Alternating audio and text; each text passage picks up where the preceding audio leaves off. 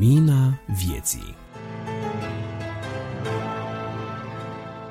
Bine v-am regăsit, dragi ascultători, la numărul din octombrie 2023 al revistei Lumina Vieții. După cum bine știți, revista Lumina Vieții este livrată sub formă de podcast și produsă de un colectiv de nevăzători și nu numai, aparținând Asociației Creștinilor Nevăzători Pro Lumina. Ca de obicei, la început anunțăm misiunea noastră, anunțăm uh, colaboratorii și ce urmează să găsiți uh, prin uh, revistă în acest număr. Însă, înainte de a trece la acestea, v-aș ruga să vă luați câteva clipe și să înălțați o rugăciune pentru vreo câteva motive. Să ne rugăm pentru ce aflați în zona de război. Ucraina e în continuare în război, Rusia, sunt în continuare alte războaie mai uh, puțin cunoscute în, uh, în lumea a treia, există războaie în Africa, există violență și uh, războaie de stradă în Haiti, există stări de război în Siria și de curând vedem că Israelul și Hamasul au pornit un război de asemenea. Să ne rugăm lui Dumnezeu pentru pace, să ne rugăm pentru pacea Ierusalimului, să ne rugăm pentru pacea lumii, să ne rugăm pentru cei care suferă în urma acestor războaie, suferă pierderi, pierderi umane, pierderi materiale, li se dă întreaga viață peste cap, familii se despart, să ne rugăm pentru acești oameni. Al doilea motiv pentru care aș vrea să ne rugăm este legat de aplicația pentru citirea Bibliei pe care Asociația ProLumina vrea să o dezvolte și despre care am mai vorbit în episoadele anterioare. Rămâneți în continuare în rugăciune pentru această cauză. Acum, ca să trecem la misiunea noastră, pe care o repet de fiecare dată, misiunea noastră ca asociație și în special cu această producție de revista audio livrată ca podcast cu Lumina Vieții, misiunea noastră este să ajutăm pe cei care îl caută pe Dumnezeu dintr-o inimă curată, să intre într-o, într-o relație vie, personală cu Dumnezeu și să poată crește din punct de vedere spiritual nu ne angajăm în dispute interconfesionale, ba din potrivă, vrem să ajutăm pe cei care, dintr-un fel sau altul, au fost afectați de aceste ciorovăieli interconfesionale, deși nu credem în ecumenism, am înțeles totuși că Dumnezeu ne îndeamnă la dragoste și ne cheamă la dragoste și că toți suntem una în Hristos. Toți câți am crezut în El. De aceea, la această revistă colaborăm în bună înțelegere și în voală persoane din uh, o varietate întreagă de denominații creștine. Fiți binecuvântați, Domnul să vă dea har din harul său și prin uh, mesajele pe care le veți uh, asculta în acest număr. Rubricile de acum le cunoașteți, colaboratorii statornici, de asemenea trebuie că îi cunoașteți.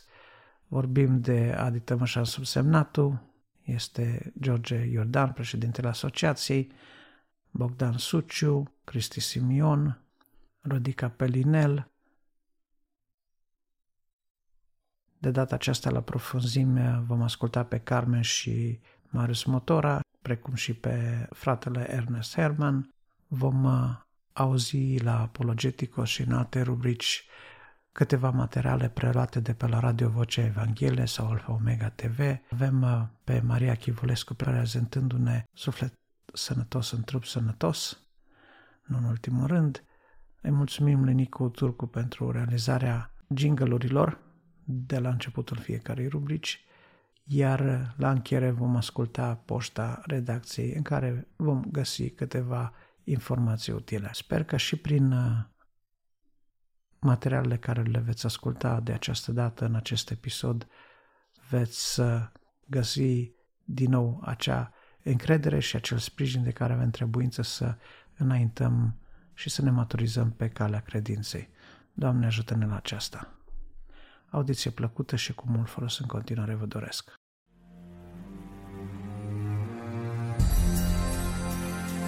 Editorial Bun găsit, dragii mei, la microfon George Iordan. În rubrica aceasta aș vrea să vorbesc despre locul cel mai bun. Pentru aceasta am uh, ales un loc din Scriptură în Evanghelia după Luca, din capitolul 23. Capitolul 23 de la versetul 39. Aici spune așa. Unul din tâlharii răstigniți îl batjocorea și zicea, Nu ești tu Hristosul? Mântuiește-te pe tine însuți și mântuiește-ne și pe noi. Dar celălalt l-a înfruntat și i-a zis, Nu te tem tu de Dumnezeu, tu care ești sub aceeași osândă? Pentru noi este drept căci primim răsplata cuvenită pentru fără de legile noastre, dar omul acesta n-a făcut niciun rău. Și a zis lui Isus, Doamne, adu-ți aminte de mine când vei veni în împărăția ta. Isus a răspuns, Adevărat îți spun că astăzi vei fi cu mine în rai. Este un loc extraordinar despre care nu este ușor să vorbești, dar în care m-am regăsit și eu cândva când am intrat pe la vârsta de 25 de ani în biserică, pe când îmi puneam întrebarea aceasta dacă Dumnezeu iubește. Unde este arătată dragostea Lui față de mine? Aceasta era întrebarea pe care mi-am pus-o pe când am auzit textul acesta citit și de unde s-a vorbit despre bunătatea lui Dumnezeu, despre dragostea lui Dumnezeu, mă întrebam, când auzeam răspunzându-se parcă exact la întrebarea pe care eu aveam, ce caut eu în locul acesta?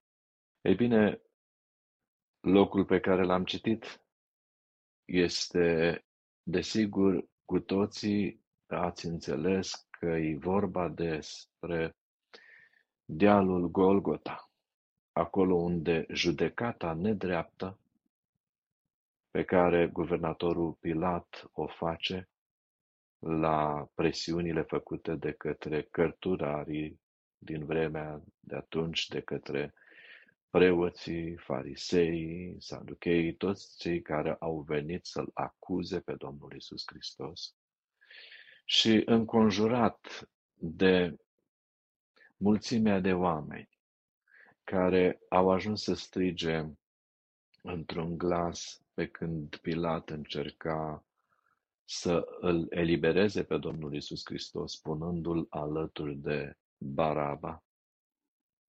În fața alegerii acesteia, poporul a preferat să aleagă pe Baraba, să fie eliberat și pe Domnul Isus Hristos să-l răstignească. Ei bine, locul acesta, ori de câte ori îl citesc, mă pune față în față cu oamenii de atunci pe care nu pot să-i acuz pentru că nu am fost cu nimic mai bun decât ei. Mă pune față în față cu preoții care l-au condamnat.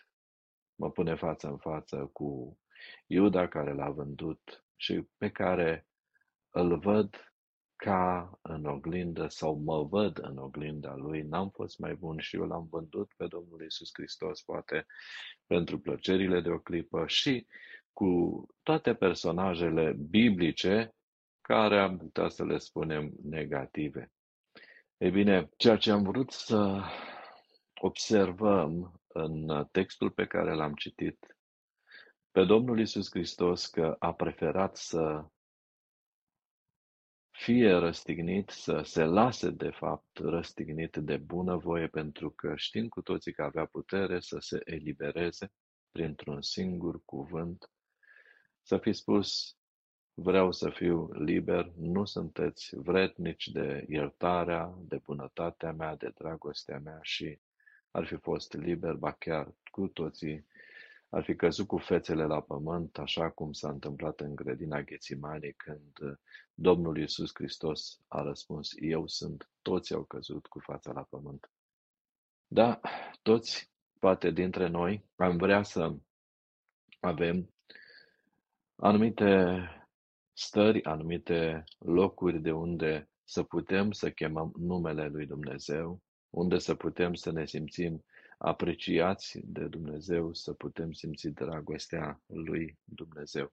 Totuși, aș vrea să înțelegem că nu toți avem privilegiul de a chema numele lui Dumnezeu din locurile cele mai frumoase. Sunt uh, locuri unde ne aflăm de multe ori și nu sunt cele mai frumoase. Poate că unii dintre noi am vrea să fim într-un loc de distracție și uh, cu toții poate am experimentat locurile de petrecere unde nu ne-am simțit cel mai bine. Nu ne-am bucurat de ceea ce a fost în jurul nostru, sunt locuri de cinste în lumea aceasta, undeva pe un podium înalt, medaliat cu aur sau superstaruri ovaționați ca Elvis, ca, ce știu, Michael Jackson sau uh, proprietarul unui iaht de 5 stele. Poți să fii chiar ales președinte undeva în locul cel mai de vază să fii și să nu fii în locul cel mai potrivit, unde să te simți bine, unde să poți să spui că ești un om fericit. În antiteză, am putea vorbi despre fiul risipitor, care era lângă tatăl său și totuși, fiind lângă tatăl său acolo, a experimentat și el bucuria lângă tatăl, însă n-a fost mulțumit. Îi cere de tatălui partea de avere, pleacă cu averea sa, o cheltuie, după cum știm, cu prietenii, cu destrăbălându-se cu femeile și ajunge părăsit de toți, nemai având bani, slujește undeva la porci și mult ar, ar fi vrut să-și potolească foamea cu roșcovele porcilor, însă nu îi le da nimeni. Se trezește acolo, își vine în fire, după cum spune Scriptura, și spune, câți argați ai tatălui meu au belșug de pâine, iar eu mor de foame aici. Știu ce voi face, mă voi ridica, voi pleca la tatăl și voi spune, tată, am păcătuit înaintea ta și înaintea cerului, nu sunt vretnic să mă mai numesc fiul tău, fă ca unul din argații tăi. N-a ajuns să mai rostească cererea pentru că tatăl l-a sărutat mult, a căzut pe grumazul său și a poruncit să se taie vițelul îngrășat, a dat un praznic în cinstea lui. Spuneam în antiteză cu locurile anterioare că acesta, deși era flămând, a ajuns să-și vină în fire să aibă gândul cel bun și să vină la Tatăl și să-i spună, am păcătuit înaintea ta. Locul cel mai bun a fost poate acela unde a avut revelația aceasta, să-și dea seama că nu mai are nimic. Am putea vorbi despre Iona. Iona care a plecat cu o misivă lăsată de către Dumnezeu, să meargă și să anunțe ninivitenii despre pedeapsa care avea să o aducă Dumnezeu împotriva acestui popor. A refuzat și știm că a fost aruncat în talazurile mării, de unde, înghițit de către un pește, acolo în pântecele peștelui, face o rugăciune. Din pântecele peștelui, omul acela s-a pocăit omul acela a strigat către Dumnezeu și ce frumos vorbește Scriptura despre Iona. Uitați-vă ce spune în capitolul 2 la Iona. Iona s-a rugat Domnului, Dumnezeului său, din pântecele peștelui și a zis, în strâmtorarea mea am chemat pe Domnul și m-a ascultat din mijlocul locuinței morților, am strigat și mi-a auzit glasul. Și totuși mă aruncaseși în adânc, în inima mării și râurile de apă mă înconjuraseră. Toate valurile și talazurile tale au trecut peste mine. Ziceam, sunt lepădat dinaintea ochilor tăi, dar iarăși voi vedea templul tău cel sfânt. Apele m-au acoperit până aproape să-mi ia viața. Adâncul m-a învăluit. Papura s-a împletit în jurul capului meu. M-am pogorât până la temeliile munților, zăvoarele pământului mă încuiau pe vecie, dar Tu m-ai scos din groapă, Doamne Dumnezeul meu. Când îmi tânja sufletul în mine, mi-am adus aminte de Domnul și rugăciunea mea a ajuns până la Tine în templul Tău cel sfânt.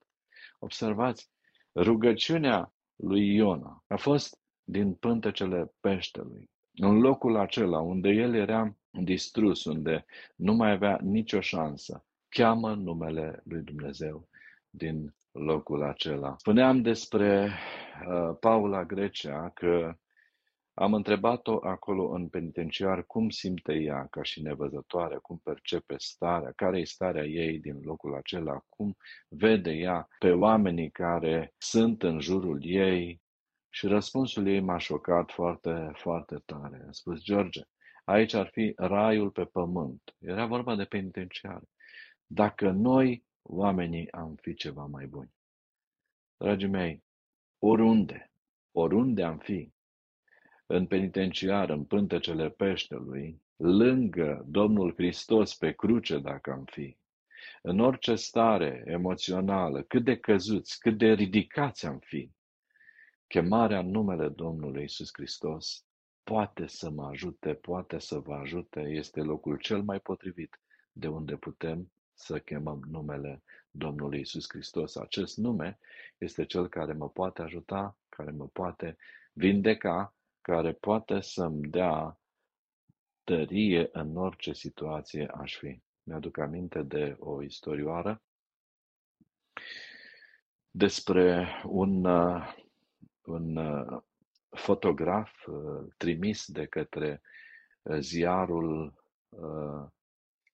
care trebuia să facă niște, să prindă niște imagini la un loc de incendiu. Și fotograful a ajuns în aeroport, pilotul cu avionul care trebuia să-l ducă la fața locului de unde trebuia să filmeze, îl aștepta în avion și fotograful își aruncă instrumentele, servieta și tot ce avea și îi strigă pilotului, gata, dă drumul. Pilotul se pregătește, pornește avionul, se ridică și în drum către muntele unde era uh, locația în flăcări, uh, fotograful îi strigă pilotului să se apropie cât mai tare de locul acela ca să poată prinde instantanee cât mai clare, cât mai corecte. Și pilotul îl întreabă, domnule, nu vă supărați dumneavoastră, uh, ce sunteți? Fotograful îi spune, domnule, eu sunt fotograf, trebuie să fiu cât mai aproape de locul acela ca să pot prinde cât mai clar imaginile. După o scurtă tăcere, pilotul îi spune acestui fotograf: Of, am crezut că sunteți instructorul de zbor. Acum știu cât de tare să mă apropii. Dragii mei, de multe ori stăm lângă persoane, în locuri, unde suntem sfătuiți, unde suntem îndrumați să facem anumite lucruri dar care nu sunt persoanele cele mai avizate să ne dea sfaturile potrivite. Cuvântul lui Dumnezeu ne arată în schimb că locul de unde putem striga numele Domnului Isus Hristos și de unde putem să fim ajutați este locul acolo în care sunteți, locul în care suntem. Și starea noastră este starea cea mai potrivită în care suntem. Ne aducem aminte de Estera, împărăteasa Estera. Era împărăteasă și totuși chema numele Domnului Iisus Hristos împreună cu slu, slujnicele ei. Mardoheu, slujitorul acela, era îmbrăcat în sac și cenușă și se ruga în stradă pur și simplu, disperat pentru starea poporului său, pentru starea vieții sale. Oriunde am fi, Oricare este locul unde ne aflăm sau starea noastră este cea mai potrivită stare pentru a chema ajutorul Domnului Isus Hristos. Nu degeaba am ales textul acesta. Aș vrea să reluăm textul și să ne aducem aminte de tâlharii aceștia care aveau acea stare. Acea stare cu Domnul Isus Hristos erau condamnați la moarte prin răstignire și amândoi au început să persecute pe Domnul Isus Hristos. Dacă ești tu Fiul lui Dumnezeu, dă-te jos de pe cruce. Să vedem și dacă vedem, vom crede. Unul dintre ei și-a venit în fire și a spus, pentru noi este drept.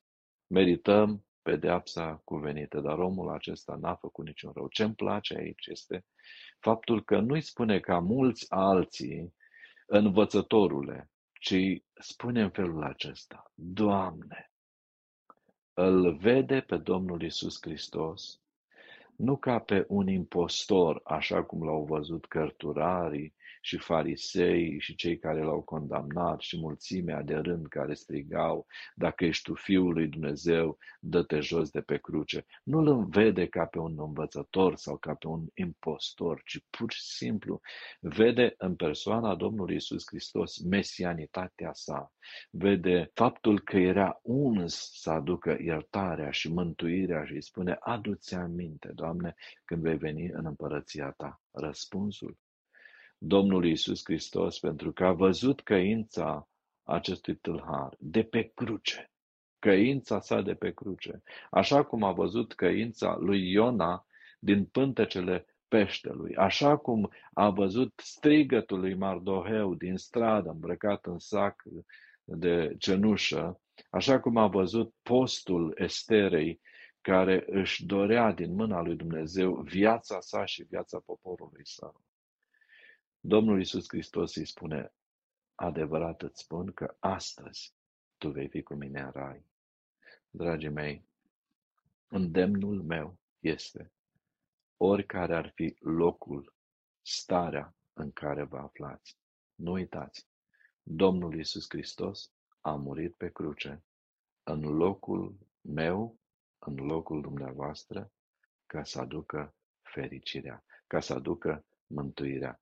Primiți-L pe Domnul Isus Hristos în inima dumneavoastră și veți primi răspunsul pe care l-a primit tâlharul de pe cruce. Astăzi vei fi cu mine în rai. Adică, astăzi, dumneavoastră, veți putea beneficia de răspunsul pe care apostolul Ioan îl dă în Evanghelia sa în capitolul 1.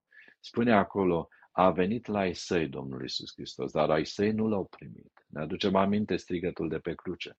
Dar tuturor celor ce l-au primit, adică celor care au crezut în numele Lui, le-a dat dreptul să se numească copii ai lui Dumnezeu. Și dreptul acesta îl aveți și dumneavoastră. Acolo unde sunteți, în locul unde sunteți, în starea în care sunteți, este starea cea mai potrivită pentru a chema numele Domnului Isus Hristos și pentru a primi iertarea, bucuria mântuirii. Amin.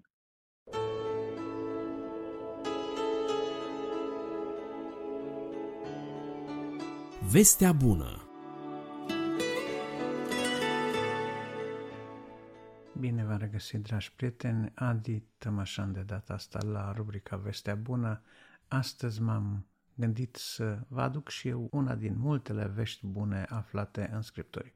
Această veste bună despre care voi vorbi astăzi se găsește în 1 Ioan la capitolul 1, se poate citi la versetul 5 și evanghelistul Ioan, ucenicul, apostolul Ioan, cel care a fost iubit de Domnul Isus și care a învățat să iubească după cum Domnul Isus a iubit, ne scrie acest verset din 1 Ioan 1 cu 5, în care găsim scris după cum urmează, Vestea bună pe care am auzit-o de la El și pe care vă o propovăduim este că Dumnezeu este lumină și în El nu este întuneric. Dacă zicem că avem părtășie cu El și umblăm în întuneric, mințim și nu trăim adevărul. Dar dacă umblăm în lumină, după cum El însuși este lumină, avem părtășie unii cu alții și sângele lui Isus Hristos, Fiul Lui, ne curățește de orice păcat.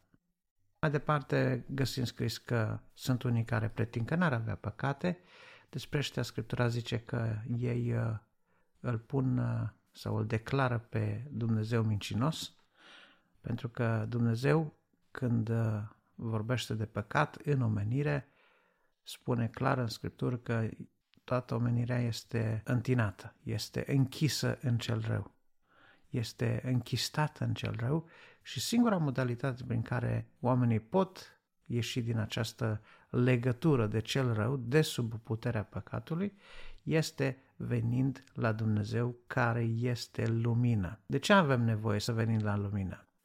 Avem nevoie să venim la lumină pentru că am fost curățiți de păcate de Isus Hristos și curățiți fiind putem să reflectăm slava și gloria lui Dumnezeu pe pământ. Ăsta e motivul pentru care trebuie să venim în lumină. Nimeni nu aprinde o lumină să o pună sub pat sau sub obroc sau să ascundă lumină, să o camufleze. Lumina nu este să fie camuflată, lumina este făcută să lumineze, să fie dispersată, să fie risipită împrejur, încât să ajute și pe cel ce a prins-o și pe cei de prin prejur. Domnul Isus uh, în repetate rânduri a vorbit despre aceasta, el s-a numit pe sine însuși lumina lumii. Lumina venită în lume, pe care noi ne-am cunoscut-o, dar care odată ce a venit în lume a adus viață, a adus mântuire, a adus iertare de păcat. Acum există aici în 1 Ioan o idee care este foarte bine urmărită și subliniată în cele cinci capitole ale cărții, și anume iubirea de Dumnezeu și iubirea de oameni. Probabil că Ioan simțea amenințarea care plutea asupra bisericilor la anii bătrâneții sale și anume că bisericile vor începe să se dezbine, că în comunități vor apărea oameni care vor face grupuri-grupuri, care vor începe să se disprețuiască unii pe alții, care se vor urâ pe alții unii pe alții, care vor sfâșia trupul lui Hristos, adică biserica. Acestora el trebuie mereu să le amintească un lucru foarte clar, Dumnezeu este dragoste și El ne-a poruncit să ne iubim unii pe alții și prin aceasta lumea ne va cunoaște, dacă vreți, imaginea de brand a lui Isus Hristos pentru cenicii lui, pentru apostolii săi, pentru biserică. Era dragostea. Felul cum ne iubim unii pe alții. Felul cum ne sprijinim unii pe alții. Iubirea nu doar la nivel declarativ, nu doar la uh, nivel uh, de convingeri similare, ci o iubire practică. Prețuirea celui de lângă noi, ajutarea celui de lângă noi când este la nevoie, când este în greutăți. Trebuie să ne iubim unii pe alții cât de mult, ne spune Scriptura în 1 Ioan. Dacă Dumnezeu atât de mult ne-a iubit că și-a dat pe singurul său fiu să moară pentru noi, înseamnă că și noi ar trebui să fim gata să murim pentru frații noștri dacă e de trebuință. Atât de mult ar trebui să ne iubim unii pe alții. Dacă nu avem această caracteristică, dacă nu avem în noi această atitudine, această, acest dar divin al dragostei, încât să trăim dragostea frățească în mod autentic, înseamnă că nu suntem în lumină. Înseamnă că declarația noastră că l-am iubit pe Dumnezeu sau că am umblat în lumină este o impostură, este o minciună. Cine face notă separată de comunitate, cine nu se poate uni în părtășie cu frații de aceeași credință, care au fost mântuiți de același Hristos, care au avut păcatele spălate prin același sânge al lui Isus Hristos vărsat pe cruce. Va să zic că dacă nu te poți uni cu aceștia și stai separat și faci notă discordantă și totuși pretinzi că și tu iubești pe Dumnezeu, Scriptura spune că s-ar prea putea ca lucrul ăsta să fie o minciună, să crezi o minciună, să trăiești o minciună. Dacă cineva a păcătuit și la ce păcate făcea referire aici Ioan în epistola sa, vorbește la un moment dat de păcate care nu duc la moarte. Acel pasaj încurcă pe foarte mulți. De fapt, Ioan în această epistolă vorbește despre păcat ca gest accidental, ca faptă accidentală și vorbește despre trăirea în păcat, adică să tot o ții într-una într-un mod care implică acceptarea și rămânerea păcatului în viața ta. Dacă Dumnezeu, de pildă, îți spune în mod clar în Biblie să nu te îmbeți, să nu fii plin de most, plin de vin, și tu cu bună știință continui să te îmbeți, măcar că știi că lucrul ăsta Dumnezeu îl, îl urăște, este o trăire în păcat. Dacă știi că Biblia spune să nu curvești, să nu prea curvești, vei ști în clipa aia că a fi în relații intime cu o persoană care nu ți este soție sau soț este prea curvie. Dacă nu este căsătorită, este curvie. Știm toate lucrurile acestea. Dacă rămânem în ele, dacă le trăim în continuare, este trăire în păcat. Oamenii care trăiesc în păcat trăiesc în întuneric. Trăiesc în întuneric, de ce? Pentru că, spune Scriptura în Romani, Dumnezeul acestui viac, adică diavolul, le-a orbit mintea ca să creadă o minciună. Minciuna despre care vorbea Pavel în Romani, de data aceasta, este că ei au cinstit mai mult făptura decât pe ziditor și au făcut idoli din făptură, din ceea ce a creat Dumnezeu. Și a făcut idol din oameni, și a făcut idol din lucruri, și a făcut idol din uh, trăiri, din sentimente, din emoții, din senzații, din experiențe personale. Și ceea ce mă șochează la această epistolă întâi către uh, a lui Ioan, întâia sobornicească a lui Ioan, este că ultimul verset din epistolă, parcă rupându-se total de tema generală a cărții, se sfârșește cu copilașilor, feriți-vă de idoli. Acum nimeni nu mai merge să se închine la uh, idol de lemn, de piatră, de aur, de prin temple ca în vremurile din antichitate. Dacă mai sunt oameni care uh, practică lucrurile acestea și mai sunt, de fapt, nu la ei face referire în locul acesta Scriptura în mod necesar. Dar putem face idoli din uh, trăirea propriilor experiențe, putem face idoli din propriile închipuiri, putem goni după plăceri, după experiența de a simți senzații tari, putem să ne facem idoli din propriile reputații, putem să ne facem idol din uh, venerarea oamenilor din jur? Sau din a ne pune în poziția să fim noi înșine venerați de cei din jur, să fim uh, super apreciați. Din goana după succes ne putem face idoli, ne putem face idol din uh, obiecte de lux, ne putem face idol din sporturi, ne putem face idol din anumite hobby-uri personale, idol putem face din foarte multe lucruri. Idolul ce este? Este ceva ce confiscă lui Dumnezeu ceea ce doar El are dreptul să primească. Aceasta este închinarea. Închinarea. Dumnezeu este singurul care are dreptul să primească închinarea ta. Nimeni altcineva. Nu soția ta, nu mașina ta, nu conturile tale bancare, nu ambițiile tale personale, nu reputația ta, nu faptul că tu vrei să rămâi în istorie, nimic din toate astea nu trebuie să te subjurge în așa măsură încât să uiți că închinarea și respectul tău se cuvin lui Dumnezeu. Nu trebuie să uiți lucrul acesta. De ce e importantă închinarea? Pentru că închinarea, de fiecare dată când o facem, ne reamintește nouă, în primul rând, cine este Dumnezeu și că noi suntem subordonați Lui, că noi suntem uh, sub porunca Lui, că noi facem ce spune El și nu noi spunem lui Dumnezeu ce trebuie să facă. Când ne închinăm, venim înaintea lui Dumnezeu și recunoaștem din nou că îi rămânem în continuare credincioși, că suntem aceiași supuși devotați, gata să facem tot ce ne va spune El. Despre Domnul Isus, când a venit în lume, exact asta s-a, s-a prevestit, că El va face tot ce va fi văzut la Tatăl. El a spus despre sine însuși că a făcut lucrul acesta. Duhul Sfânt când a venit în lume, El vă va aduce aminte tot ce v-am învățat eu și vă va descoperi lucrurile viitoare. Iată, Ioan avea această uh, capacitate ca prin Duhul lui Dumnezeu să vadă viitorul bisericii. De fapt, el a și primit mai târziu revelația din Patmos, care avea să se materializeze în scrierea cărții cunoscută astăzi cu titlul Apocalipsa lui Ioan, însă toate aceste lucruri s-au întâmplat pentru că Ioan nu a scăpat din vedere faptul că există o legătură absolut directă și indestructibilă între aceste elemente. Credința în Dumnezeu, iubirea de oameni, iertarea păcatelor și umblarea și căutarea de neprihănire. Neprihănitul este omul care ascultă de Dumnezeu de dimineața până seara, în fiecare zi, 24-7.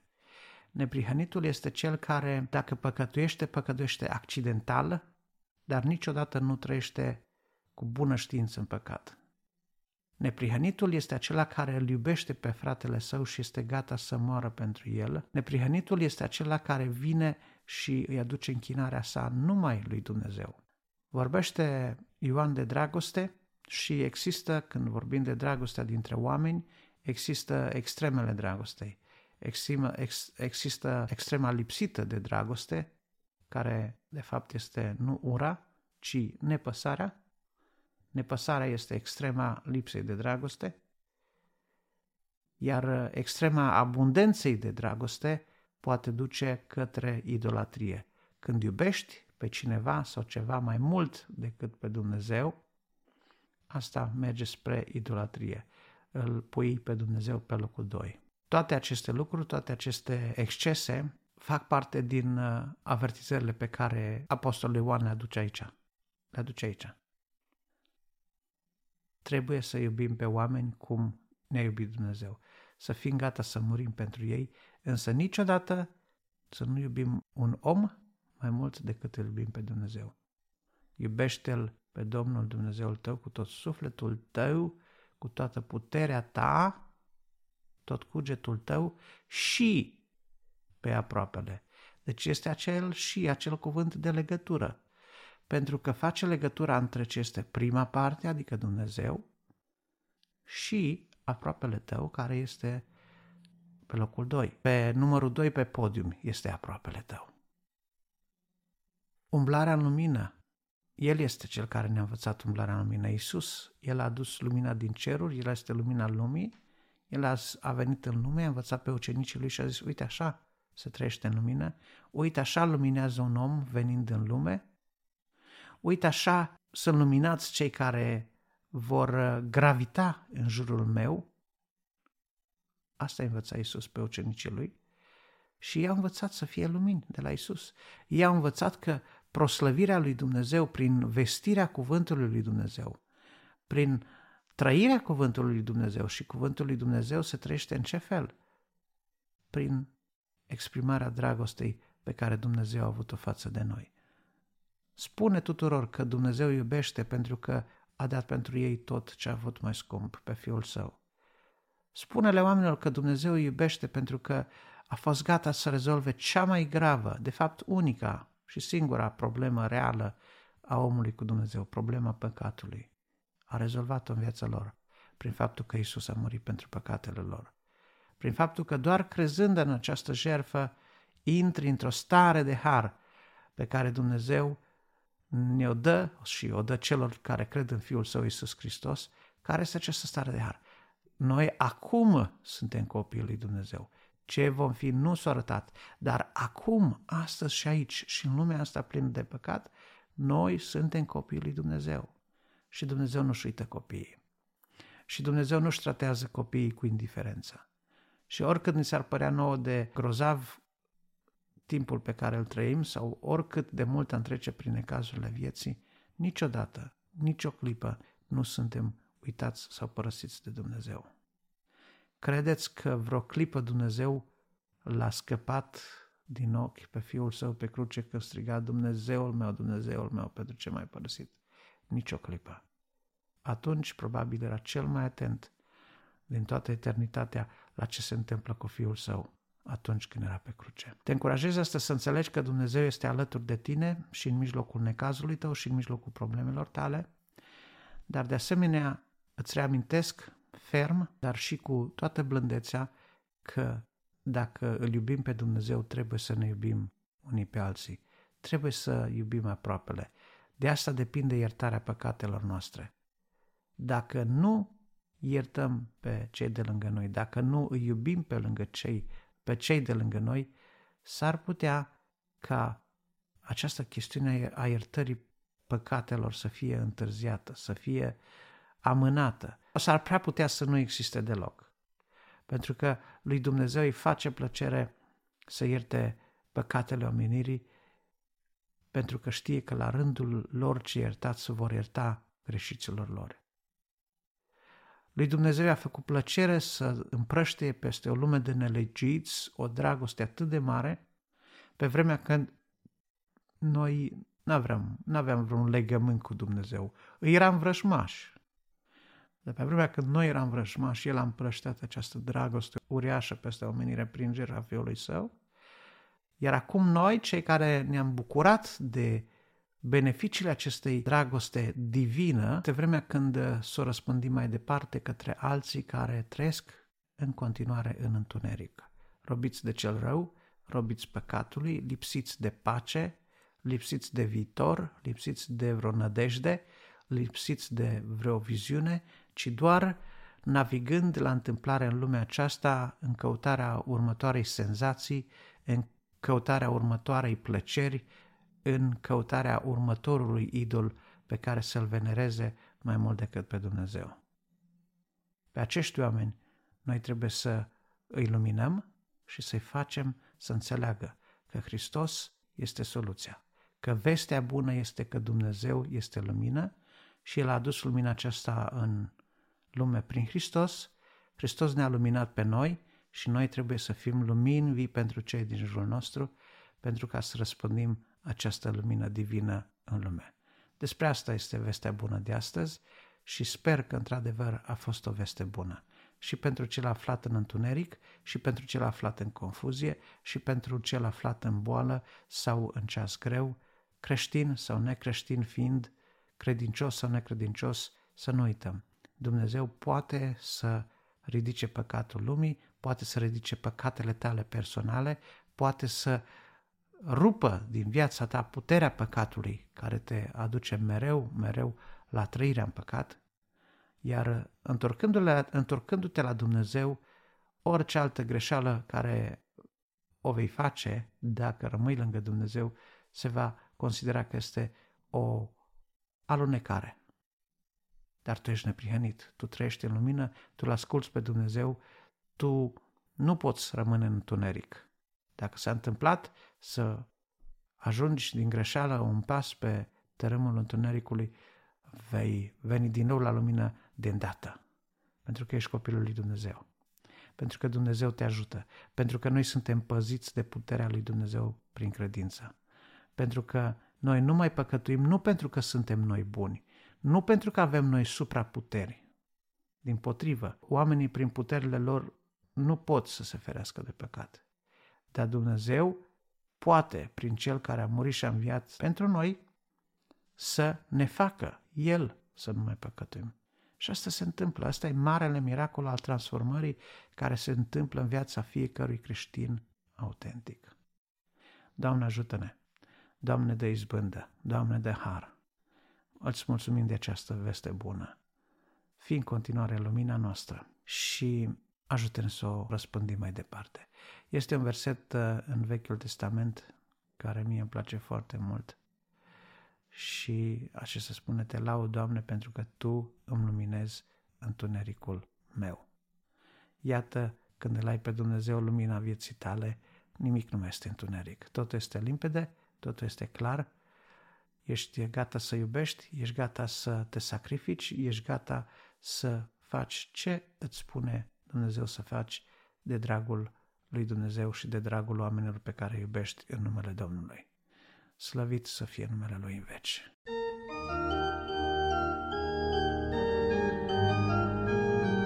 Apologeticos La rubrica Apologeticos de astăzi îl vom asculta pe pastorul Ciprian Bărsan din Reșița de la Biserica Izvorul Vieții cu un scurt articol citit de pe propriul blog din Inima pentru tine, în care ne vorbește despre orbirea spirituală. Apologetica, o știință care se ocupă cu apărarea credinței, cu apărarea lui Dumnezeu și a cuvântului său, vorbește despre orbire, iar orbirea spirituală este cauza principală pentru care avem această știință. Pentru că ea trebuie la nivel rațional să îi ajute pe oameni să înțeleagă argumentele în favoarea lui Dumnezeu. La nivel spiritual există o orbire spirituală care împiedică pe oameni să vadă cuvântul lui Dumnezeu, iar despre această orbire ne vorbește Ciprian în articolul său de azi. Să-l ascultăm așadar. Trăim vremuri de orbire, orbire spirituală. Aceasta se manifestă astăzi prin încăpățânare, îndărănicie, îngustime, îngânfare. Domnul s-a ocupat în mod special de această boală cumplită a orbirii spirituale. În Biblie, Dumnezeu ne vorbește despre dimensiunea orbirii spirituale. Moise vede copacul ce arde fără să se mistuie.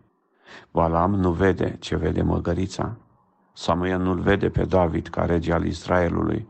Slujitorul lui Elisei nu vede o știre a lui Dumnezeu în jurul cetății. Orbirea a pătruns în ceea ce sigur în viețile noastre și ne ducem în jos spre somnul spiritual. Cei fără vedere spirituală devine putincioși, nestatornici, nervoși, nemulțumiți. Orbirea se manifestă prin ipocrizie. Ajungem să credem că Dumnezeu nu știe ce gândim sau ce facem. Valori inversate. Minciuna ia locul adevărului, compromisul ia locul curăției sufletești. Orbirea se manifestă prin iluzii. O lume fără culori, o lume a păcatelor, ambalate frumos. Ce e de făcut? Există vreun remediu? Cu siguranță că da. Soluțiile biblice, simple, aplicabile. Iată-le. Caută-L pe Dumnezeu. Când îl găsești, cerei să se atingă ochii. Crede și vei vedea minunea. Cu dragoste, Ciprian Bursan. Din inimă pentru tine. Lapte și bucate tare. Bine vă regăsesc la atelierul de reparat, dar și de deranjat sfinți. Isus a refuzat să le fie rege, deși el este regele regilor. Ioan 6 cu 15 spune așa, Isus, fiindcă știa că au de gând să vină să-l ia cu sila ca să-l facă împărat, s-a dus iarăși la munte, numai el singur. Domnul Isus a declarat pe sine rege, dar el nu e regele oricui. Oamenii care au avut parte de o masă copioasă supranaturală la Oliuchenit, deci au avut parte de o mare minune din partea Domnului Isus, de minunea înmulțirii pâinilor, au vrut să-l facă împăratul lor cu sila, dar Isus a refuzat. Și atunci se naște întrebarea pertinentă. Cui îi este Isus rege? Răspuns.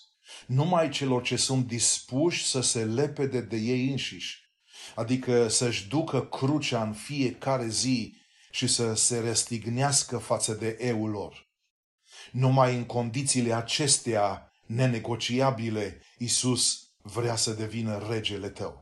Deși Isus este regele regilor, el nu va deveni regele tău pentru că vrei să fii tu confortabil și cu burta plină, ci el poate deveni regele tău numai atunci când ești dispus să îl urmezi făcând ce el îți poruncește.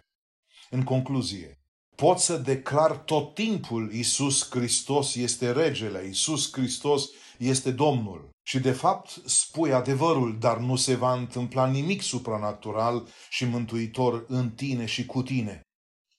Însă când declar pe bune Isus e regele și mântuitorul meu, atunci trebuie să practici voia sa în continuu. Altfel, e declarație falsă și păcăleală religioasă. Să nu zici că n-ai știut. Profunzimi.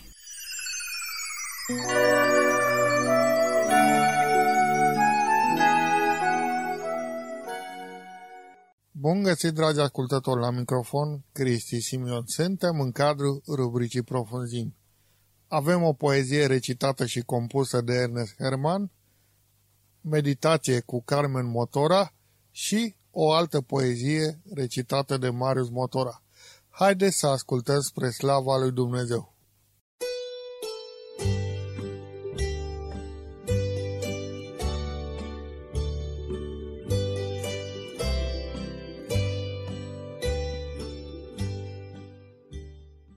Poezia Bătrân Pământ Bătrân pământ bătătorit de păsurile vremii, prefrământat și răscolit de oameni și milenii.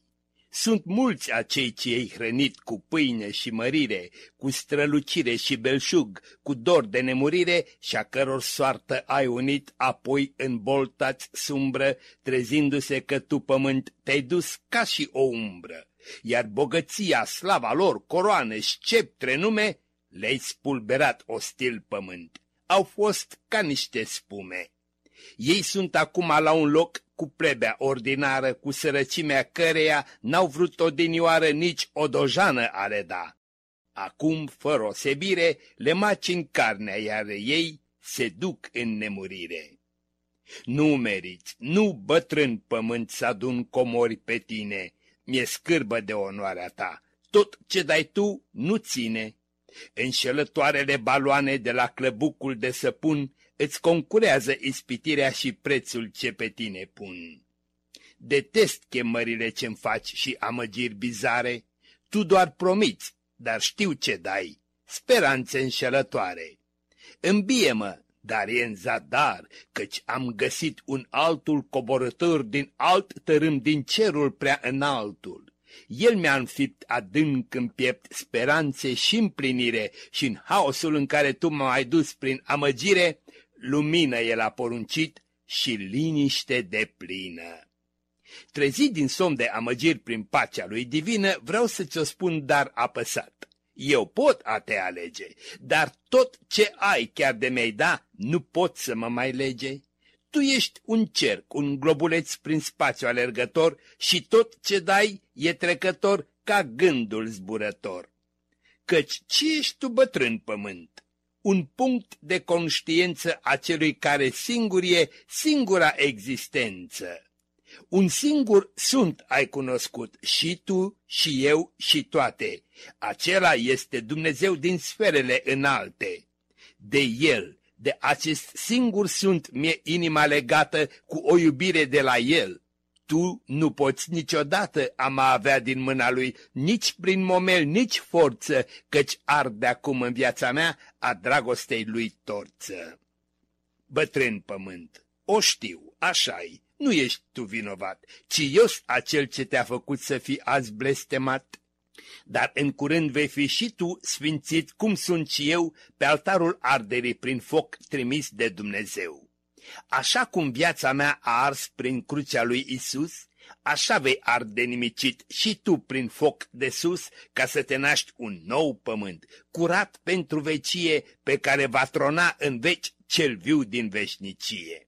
De aceea eu nu prețuiesc comorile spragire, căci viața ta s-ar număra oricând chiar și în zile. Aceasta știu de la acel, din, prin și pentru care am fost făcuți și eu și tu creațiile sale. O, da, bătrân pământ, acum lumina lui cerească îmi e cu totul îndeajuns la timp să mă trezească din somn adânc al lui Satan, ce arată înspre tine ca înspre singurul ce ești, de care totul ar ține. O, da, Isus îmi e de ajuns, iar tu, de vrei am da un loc sau vreun hatâr cumva, mie mi-e tot una. Filele istoriei tale acum sunt pe sfârșit iar eu, urmașa lui Isus de tatăl, sunt trezit să văd ce soartă ai. Curând vei arde în întregime cu aur, slavă, bogății, cu tot ce ai pe tine. Ei, spune atunci, bătrân pământ, când știu că pe altar vei arde în curând de tot, aș mai putea măcar să mă gândesc a mă lega de tine în vreun fel? O, nu! Isus îmi e de ajuns, El singurul acel ce în veci rămâne neschimbat. Isus mi-ajunge acum de nu mi da bătrân pământ nici praful de pe drum. Degeaba strigi, căci eu sunt mort Cei viu acum în mine e slava vieții lui Isus ce te-a învins pe tine atunci când tu l-ai ispitit în țarina pustiei cu toată strălucirea ta și slava bogăției. Acel Isus e azi al meu, el mi s-a dăruit și mi-e de ajuns. De ce mai strigi? În el sunt împlinit. Tu n-ai ce-mi face, eu sunt mort. Isus trăiește în mine și cheamă-l dacă mâna-ți dă cu daruri de la tine. Nu mă înmoaie amăgiri, nu mă înspăimânți nici cu urgii. Isus pe toate le-a înfruntat și împotriva lui tu vii. Isuse, tu îmi ești de ajuns în orice împrejurare. Eu numai ție îți aduc, acum și în veci o venerare, un preț, tot prețul care e și toată mea închinare. Amin.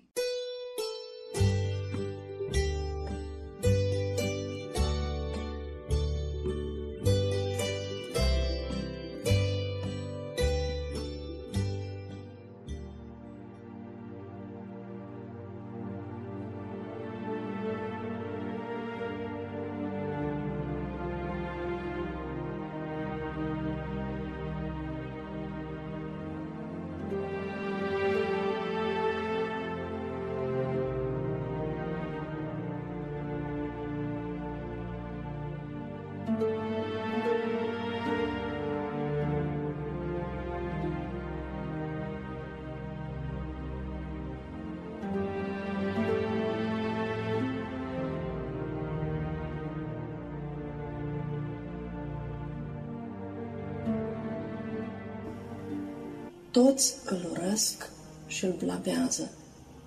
Toți îl condamnă și îl scuipă. Covidul a devenit inamicul numărul unu pentru toată lumea.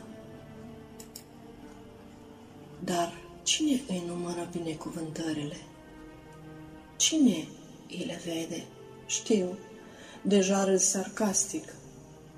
El însă triază cel mai bine prietenii, ce adevărați îți vor fi alături, puțini.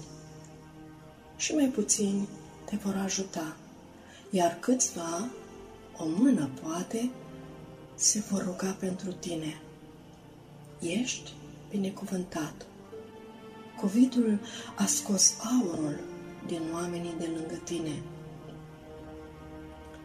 te face să vezi cât de binecuvântat ai fost când ai simțit mireasma unei flori, a rufelor curate, a cafelei proaspete și tu ai uitat să mulțumești. Doar ai crezut că ți se cuvine să ai miros. Cât de binecuvântat ai fost să simți în gură gustul desăvârșit al supei de pui, al cozonacului făcut de mama, al fructelor dulci și al pâinii proaspete, tocmai scoasă din cuptor. Tu ai crezut până azi că gustul e un fleac, dar cea mai mare binecuvântare a lui este tihna. De când nu ai mai avut o oră de odihnă, o zi de liniște? De când nu ai mai stat închis în cămăruța ta? Doar tu și Dumnezeu o oră.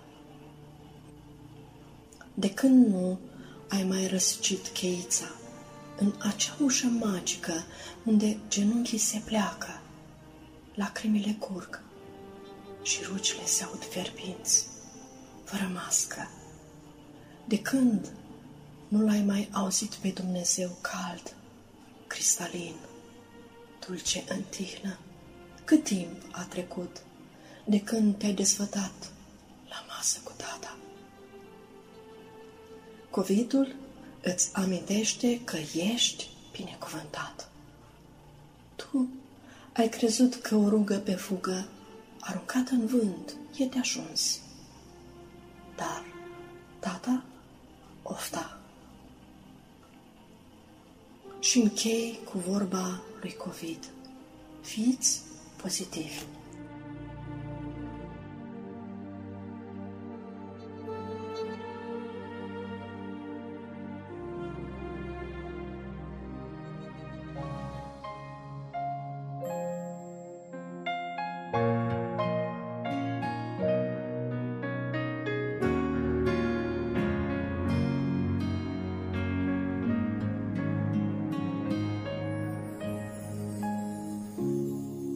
L-ai văzut cumva pe Dumnezeu de te încrezi atât de mult în El? L-a întrebat profesorul ateu pe un elev micuț și subțirel. Aș vrea să vă răspund cu o întrebare, zise elevul calm, cu vocea joasă. L-ați văzut vreodată pe Ștefan cel Mare? Fiindcă predați istoria în clasă. Nu l-am văzut, răspunse indignat profesorul. Citește și ai să vezi că el a fost un domnitor, a existat. Istoria ne dă multe dovezi. Așa e, domn profesor, și aveți dreptate. Vă înțeleg, căci am citit și eu. Dar v-aș ruga să citiți și în Sfânta Carte. Acolo scrie că există Dumnezeu. Nu l-am văzut, este adevărat, dar ascultați-mă ce spun, dacă vă pasă. Când mama mea a fost bolnavă în pat, el a venit atunci la noi în casă. Am fost sărac, de foame am suferit și adormeam flămând în fiecare noapte. Dar l-am chemat plângând și a venit. Și de atunci mănânc pe saturate. Acesta e răspunsul la întrebare. Acesta va fi veșnic crezul meu. Cum dumneavoastră credeți în Ștefan cel Mare, eu, domn profesor, cred în Dumnezeu.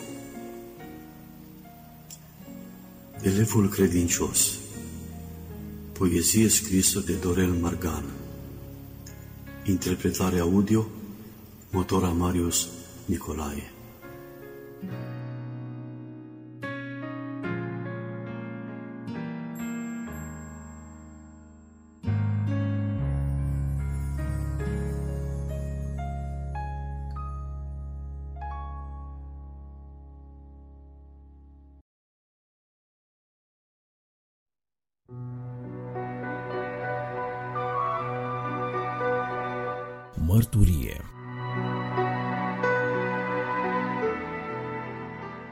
Din nou, vieți transformată. Invitatul nostru de astăzi se numește Alexandru Grigorescu. Prima parte a acestui interviu ați putut-o audia în episodul anterior al emisiunii noastre. În câteva cuvinte, stimați ascultători, să vă spun despre ce este vorba. Tot ce înseamnă drog, hașiș, LSD, morfină sintetică, marihuana, heroină, cocaină, metamfetamină, din toate acestea a consumat uh, invitatul nostru de astăzi. La vârsta de 14 ani a emigrat în Statele Unite și a stat acolo timp de 36 de ani, până la vârsta de 50 de ani. În anul 2005 a revenit în România. Discutăm acum despre schimbarea extraordinară pe care Dumnezeu a făcut-o în viața invitatului nostru.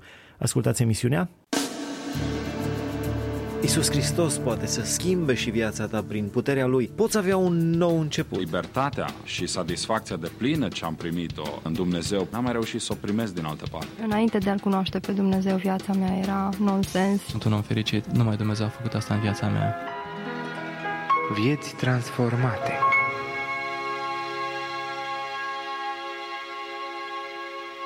Domnule Alexandru Grigorescu, din nou bine ați venit la Vieți Transformate. Bine v-am găsit, iubiți ascultători. Vreau să menționez pentru că lucrarea supranaturală a Duhului Sfânt este că Dumnezeu Tatăl, Fiul și Duhul Sfânt lucrează împreună spre mântuirea noastră. Ne, ne arată în, din Vechiul Testament, în Noul Testament, cum El lucrează și lucrează cu așa putere că noi nu putem să înțelegem lucrarea aceasta. Ne, ne prorocea prin Ezechiel, prin Ieremia, că le voi da o inimă și o cale, o altă inimă le voi da o inimă nouă.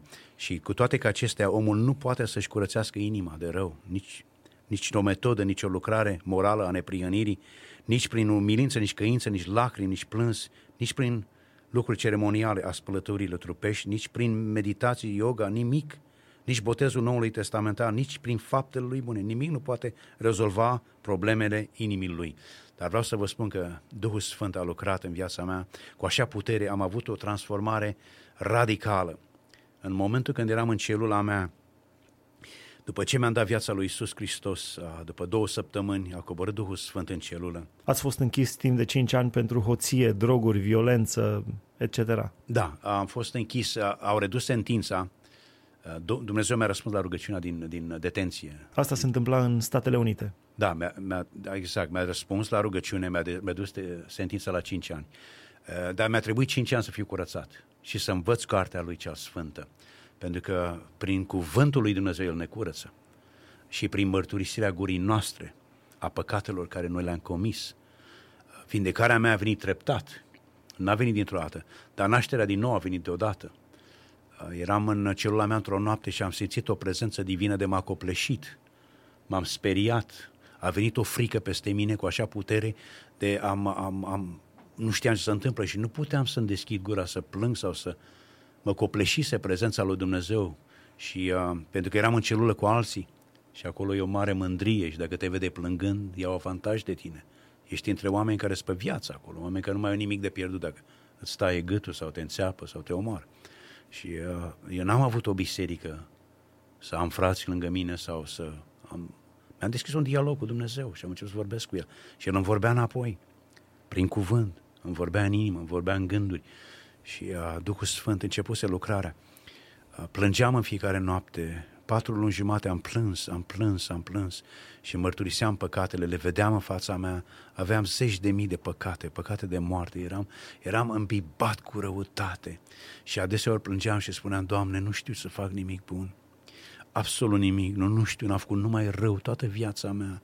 Ce poți tu să faci cu mine? Și venea Duhul Sfânt și simțeam o căldură că intra în mine din cap până în picioare, simțeam o regenerare a celulelor, simțeam o, un, un foc în, în plămânii mei, în mintea mea și îmi puneam perna pe gură în noaptea și plângeam și spuneam, Doamne, ce îmi faci? Mă doare, mă doare.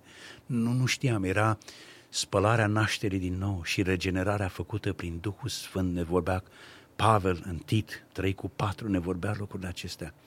Ne vorbea și chiar și în 1 uh, Corinteni, uh, ne vorbea prin un, capitolul 6 și așa ați fost unii din voi și ne dă o listă cum am fost, dar ați fost spălați, curățați, sfințiți prin în numele lui Isus Hristos și prin Duhul Dumnezeului celui viu.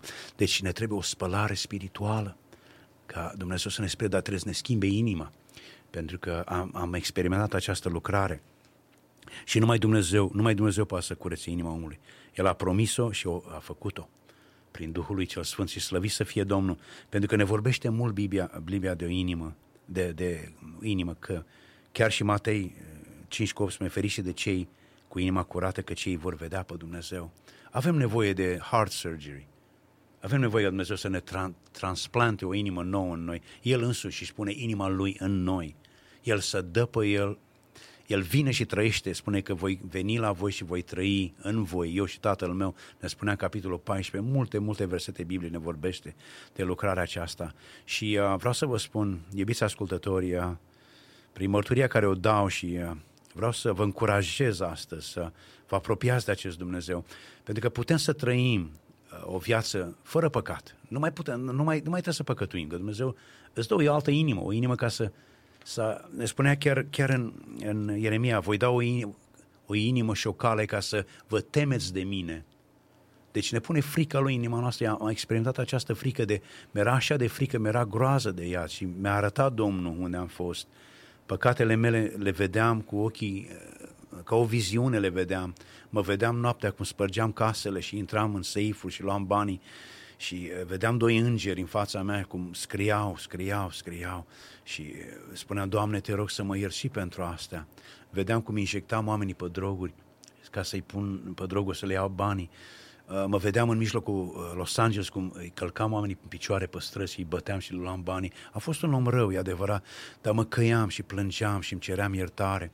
Și în momentele acelea nu că Dumnezeu nu ne cunoaște păcatele, El ne cunoaște, dar El vrea ca noi să le cunoaștem și să le mărturisim, că fără mărturisire nu este iertare de păcat, nu este vindecare, nu este restaurare. Și aici a venit restaurarea mea timp de patru luni jumate și uh, mărturisindu-mi păcatele, făceam o listă adeseori și le puneam în fața Domnului și le citeam și le spuneam, Doamne, iartă-mă și pentru am făcut și asta și asta. Cât puteam eu să-mi amintesc. Dar vedeți, aici vine Duhul Sfânt și ne, ne aduce aminte de toate lucrurile astea, că El este Cel ce lucrează și am primit o inimă nouă, am primit un Duh nou, am primit, uh, am primit și Duhul Sfânt ca, ca să mă să mă încurajeze și să mă învețe, să mă apropii de Dumnezeu. Și prin cuvântul lui Dumnezeu, prin cuvântul lui și promisiunile lui, uh, eu am fost regenerat, am fost spălat, născut din nou și uh, au mai fost alți frați care mă ajutau acolo, dar citind Biblia, am citeam ore pe zi, multe ore, am început să mă apropii de Dumnezeu. Uh, ne spune că le voi da o inimă, Ieremia 24 cu 7 spune, le voi da o inimă ca să mă înțeleagă că eu sunt Domnul ei vor fi poporul meu, iar eu, eu voi fi Dumnezeul lor, dacă se vor întoarce la mine cu toată inima lor. Deci Dumnezeu ne spune că vrei să fii al meu? Întoarce-te la mine cu toată inima ta. Pentru că numai așa noi putem să-L cunoaștem pe El. Uh, și da, e adevărat, făceam unele decizii greșite acolo, mai cădeam, mă mai ridicam, venea diavolul și punea tot felul de lucruri în, în, în fața mea și vreau să spun, este o luptă. Doi ani de zile m-am luptat aproape pe viață și pe moarte. Am fost scos din întuneric la lumină, am fost uh, expus la lumină. În evrei ne spunea că odată ce ați fost luminați, ați, ați dus o mare luptă de suferințe, ați fost făcuți ca o priveliște. Este adevărat, dar să fiți tari în credință, fiți tari în noastră, că uh, și alți frați sunt, nu sunteți singuri, pentru că asta e lucrarea lui Dumnezeu. Asta este dovada că suntem mântuiți. Și Isus a spus, când veți fi urâți, când veți fi prigoniți, când veți suferi, pentru mine veți fi el a suferit, El ne-a arătat o cale și noi nu suntem scutiți de calea aceasta. Am vorbit în episodul anterior despre faptul că ați consumat droguri și aceasta v-a distrus inclusiv trupul. Uh, și spuneam faptul că ați uh, emigrat cu părinții la vârsta de 12 ani, cu tata la început și cu două surori, ați emigrat în Statele Unite uh, prin anii 70, atunci putea să pară o mare binecuvântare, dar pentru viața dumneavoastră în mod personal s-a dovedit a fi poate mai degrabă un blestem. Uh, de asemenea, faptul că ați intrat la închisoare în uh, Statele Unite putea să pară un blestem, o nenorocire. Dar s-a dovedit a fi o mare binecuvântare, pentru că acolo ați primit Evanghelia, prin, printr-un păstor negru care a venit să predice Evanghelia și prin faptul că ați citit Biblia și v-ați pocăit de păcate, v-ați plâns păcatul acolo în celulă. Uh, de multe ori lucrurile care par binecuvântare s-ar putea să fie o nenorocire sau un blestem pentru oameni și lucrurile care par nenorocire sau blestem uh,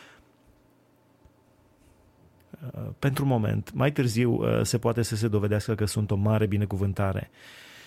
Aș vrea să vă întreb acum despre gradul, despre halul de distrugere în care a ajuns corpul dumneavoastră. Ca Doctor, să vorbim despre minunile pe care Dumnezeu le-a da, făcut și la acest minunile nivel. a fost acestea. La fiecare șase luni uh, obligatoriu trebuie să te duci la doctor, în spital, în penitenciar, să se ia sânge. Aici e minunea lui Dumnezeu. Uh, doctorii se mirau și spunea, omule, tu ai venit aici numai cu probleme, noi nu știm ce se întâmplă cu tine. Văd că nu mai e asta, nu mai e asta. Ce boli v-au detectat când v-ați... Uh, uh... Era primul lucru, aveam praf cu stomacul, prostata, plămânii uh, și aveam hepatită cronică. Uh, aveam SIDA aveam complet, uh, creierul era complet ars din cauza metamfetaminei, mi-am ars complet creierul. Nu mai știam ce îi zice în noapte, nu mai vedeam duhuri, în jur, vedeam lumea spirituală aproape. Eram chinuit de duhurile acestea. Um, le simțeam, nu numai că le simțeam în jurul meu, dar erau și în mine. Și Dumnezeu trebuie să mă elibereze de aceste duhuri. Nu știam lucrarea Lui, dar El totuși a făcut-o. În momentul când i-am spus, Doamne, vreau să fiu al Tău și îmi predau viața Ție, Dumnezeu a spus, bine, eu te primesc, dar mai trebuie să mai faci ceva, trebuie să-ți mărturisești păcatele. Pentru că Satan are dreptul asupra noastră. Și când timp noi păcătuim cu voia, Dumnezeu nu poate să atingă de noi. Și haideți să vorbim puțin uh, biblic. Dacă un vas nu este curățit, poate Dumnezeu să intre în vasul acela? Dumnezeu e un Dumnezeu curat, sfânt. Și dacă că a fost un timp uh, unde Dumnezeu m-a curățit pe mine – cu toate că mai cădeam și mai făceam unele alegeri greșite, mai păcătuiam. Dar mă căiam, îmi părea rău și mă întorceam cu fața spre el, Doamne, iartă-mă. Dar dacă țineam păcatul în mine și nu-l mărturiseam, ce s-ar fi întâmplat cu mine? N-ajungeam din nou la drog, că erau droguri și acolo. Păi și acolo e o lume a drogurilor, toți aveau. În închisoare, în, în oh, aveau, penitenciar. toți aveau droguri, aveau ma- reviste de pornografie, se făcea taturi, se făceau violuri, se făceau tot felul de lucruri. De Domnul m-a ferit de lucrurile acestea. Și acolo, nu numai că m-a ferit, uh, vreau să vă spun, între, după patru luni jumate de mărturisire și uh, a venit o eliberare așa de puternică în dimineața aceea, am căzut în genunchi la celula mea la trei dimineața și mă țineam de cap și simțeam parcă îmi pleznește capul. Nu știam să întâmplă, dar mă durea. Vreo jumătate de oră am stat și mă țineam de cap și am simțit o eliberare enormă. În momentul când m-a eliberat Dumnezeu de duhurile acestea, după ta mărturisire și, uh, și plâns, uh, spune că noapte, seara vine plânsul, spunea David, dimineața vine bucuria, m-a umplut de bucurie. A doua zi eram în curtea pușcărie și strigam, sunt liber, sunt liber într-o pușcărie cu oameni pe viață. Cântam de bucurie în curtea pușcăriei, mi-a dat Dumnezeu ochi să văd un orizont nou, un, vedeam nori noi, vedeam totul nou, strigam, îl lăudam și nu mai conta, eram cu 1200 de oameni în curtea aceea. Eram într-o pușcărie cu aproape 8000 de oameni pe șase curți. Populația era 8000, 9000 de oameni acolo. Noi făceam majoritatea populației, dar vreau să vă spun, era un loc, cel mai frumos loc din viața mea, unde m-am întâlnit cu iubitul sufletului meu. Am ieșit în dimineața aia în curte și strigam de bucurie, strigam de bucurie, lăudam pe Dumnezeu, cântam cu lacrimi în ochi, nu știam ce se întâmplă cu mine. Nașterea din nou s-a venise peste mine în, în totalitate, îmi tremura carnea pe mine și nu mai puteam. Dar Dumnezeu făcea ceva mai mult. Dragul nostru ascultător, dacă ești într-o pușcărie, într-o închisoare, nu fizică, nu din ziduri, poate ești într-o închisoare a sufletului, poate ești stăpânit de cel rău și simți că nu poți ieși de acolo, îți doresc să trăiești aceeași eliberare pe care a trăit-o invitatul nostru, domnul Alexandru Grigorescu. Chit că era într-o închisoare de ziduri, cu gratii de fier, cu gardieni, cu pistoale mitralieră, el a fost atât de liber pentru că l-a întâlnit pe, pe iubitul sufletului său, așa cum, așa cum spunea, pe Domnul Isus Hristos. Ce au zis cei din jurul dumneavoastră când v-au văzut așa plin de bucurie? Ce au spus? A nebunit omul. Ce s-a întâmplat? A, da, e, așa, a, a luat o razna. Ce s-a întâmplat? Mă știau de român acolo, rom, măi, românule. A, mulți a, mă invidia, mă, mă, mă, mă urau. Primul lucru, gardienii au crezut că sunt pe droguri, dar m-au lăsat în pace. Al doilea lucru, când cântam de bucurie, s-au apropiat câțiva frați de mine și a spus, ei știau deja. Și eu am întrebat, simțiți ce simt eu? Și ei spune, relax, relax, noi simțim înăuntru. Nu se manifestau ca mine, dar trebuia să mă manifestez, trebuia să arăt ce a făcut Dumnezeu. Aveam o bucurie de, nu pot să o descriu în cuvinte. Tot trupul meu era ca un fulg, era care că pluteam, parcă mergeam pe nori. Al doilea lucru, aveam, aveam o drag, în inima mea se revărsase ceva care vreau să iau oamenii în brațe, să-i, să-i pup de bucurie, nu știam ce să fac cu mine. Nu știam, ai, când contain myself, nu știam ce să fac. Și fugeam în curtea pușcărie, că era o curte mare de tot, avea uh, basketball, uh, football, avea, o, avea un teren care umblai de jur împrejur cu cinci blocuri mari și ce poate spuneam, m-a eliberat, sunt liber, sunt liber, strigam în gura mare, în engleză, bineînțeles. Și oamenii se uitau la mine, ăștia erau pe viață acolo, aveau 300 de ani sentințe, unii dintre ei nu mai ieșeau. Cum poate să fii liber omul ăsta? Dar asta am fost liber. M-a eliberat Dumnezeu din pușcăria spirituală. S-au gândit că probabil ați primit uh, sentința de eliberare și urma a doua zi să ieșiți din pușcărie. nu, nu. M-a eliberat Iisus din cer. Slăvit să fie Domnul. Mai aveam încă un an să mai fac. nu, uh, Iisus a spus, uh, uh, bucuria mea, chiar și în, uh, în, în capitolul 16 a spus, uh, bucuria mea va fi de plină dacă rămâneți în mine și cuvântul meu rămâne în voi. Uh, și eu voi rămâne în voi și bucuria mea va fi de plină. Este o plinătate a Duhului Sfânt care Domnul ne-o dă. Uh, aș, aș dori pentru toți ascultătorii să, să vă luptați să vă apropiați de Dumnezeu. Dumnezeu ne, ne lasă, El, El vrea cu toată inima să ne umple, poate să ne elibereze. De prejudecățile noastre, concepțiile noastre greșite. Petru, Ioan, uitați-vă înainte, ce erau apostolii? Îi trimitea Dumnezeu la, într-un sat și se pierdeau pe drum. Doamne, când restaurezi? Doamne, să scot sabia? Doamne, trimite foc din cer? Doamne, fă asta. Nu știu nimica. Dar Iisus a spus, rămâneți în ascultare și am să vă arăt eu cum, cum, ce trebuie să faceți. Și adevărat, până n-a venit Duhul Sfânt peste ei, le-a ars toate concepțiile greșite, toate religiozitățile lor, toate, toate preconcepțiile lor, toate tot ce aveau ei despre împărăția cerului a fost animat și l-a dat afară. Că Duhul Sfânt dă afară, dă afară. Tot, tot ce este greșit în noi, minciunile diavolului, tot. Și este o eliberare unde manifestarea Duhului Sfânt este pentru mărturie. Umplerea cu Duhul Sfânt este pentru mărturie. Și uh, mărturiseam la oameni, la, la pușcăriași. Iisus te iubește, vreau să spun de, de acest mare Dumnezeu și unii mi-au spus, dacă mai vorbești de Iisus, ai probleme cu noi. Adică? Adică vreau să... Băga un cuțit în mine și, și mai... Ăla era de 30 de ani acolo, mai, mai ieșea niciodată. Dar vedeți, mâna lui Dumnezeu m-a, m-a ferit. Pentru că când un copil al lui Dumnezeu își arată dragostea lui, dragostea înflăcărată este dărnicia. Iisus s-a topit în trei ani jumate. S-a topit, n-a avut o pernă să doarmă. A spus, trebuie să mergem și în alte state să predicăm Evanghelia, să vorbesc de Tatăl nostru, să vorbesc de părăția celui.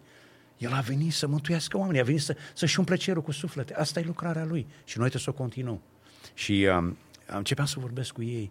Spune, lăsați-mă să mă rog, lăsați-mă să mă rog pentru voi, lăsați-mă să vorbesc. Și le-am luat numere la aproape 90 de persoane. Le-am luat numele lor și uh, problemele lor și am început să mă rog. Făcusem o listă și după patru luni de zile a început Domnul să lucreze. A început să intre în viața lor. Când veneau noaptea la celula mea și mulțumeau și a zis, nu mie, hai să mulțumim, Domnul, deschidea Dumnezeu o ușă de evangelizare. Și mulți au fost atinși, atinși de, de... Mă rugam și cu alți frați, bineînțeles. Nu că mă rugam eu, că dar Domnul, asta e Dumnezeu nostru. Vrea să se implice în viața păcătoșilor. Asta e Dumnezeu, dragoste. Cum s-a implicat fizic în restaurarea trupului dumneavoastră măcinat de droguri?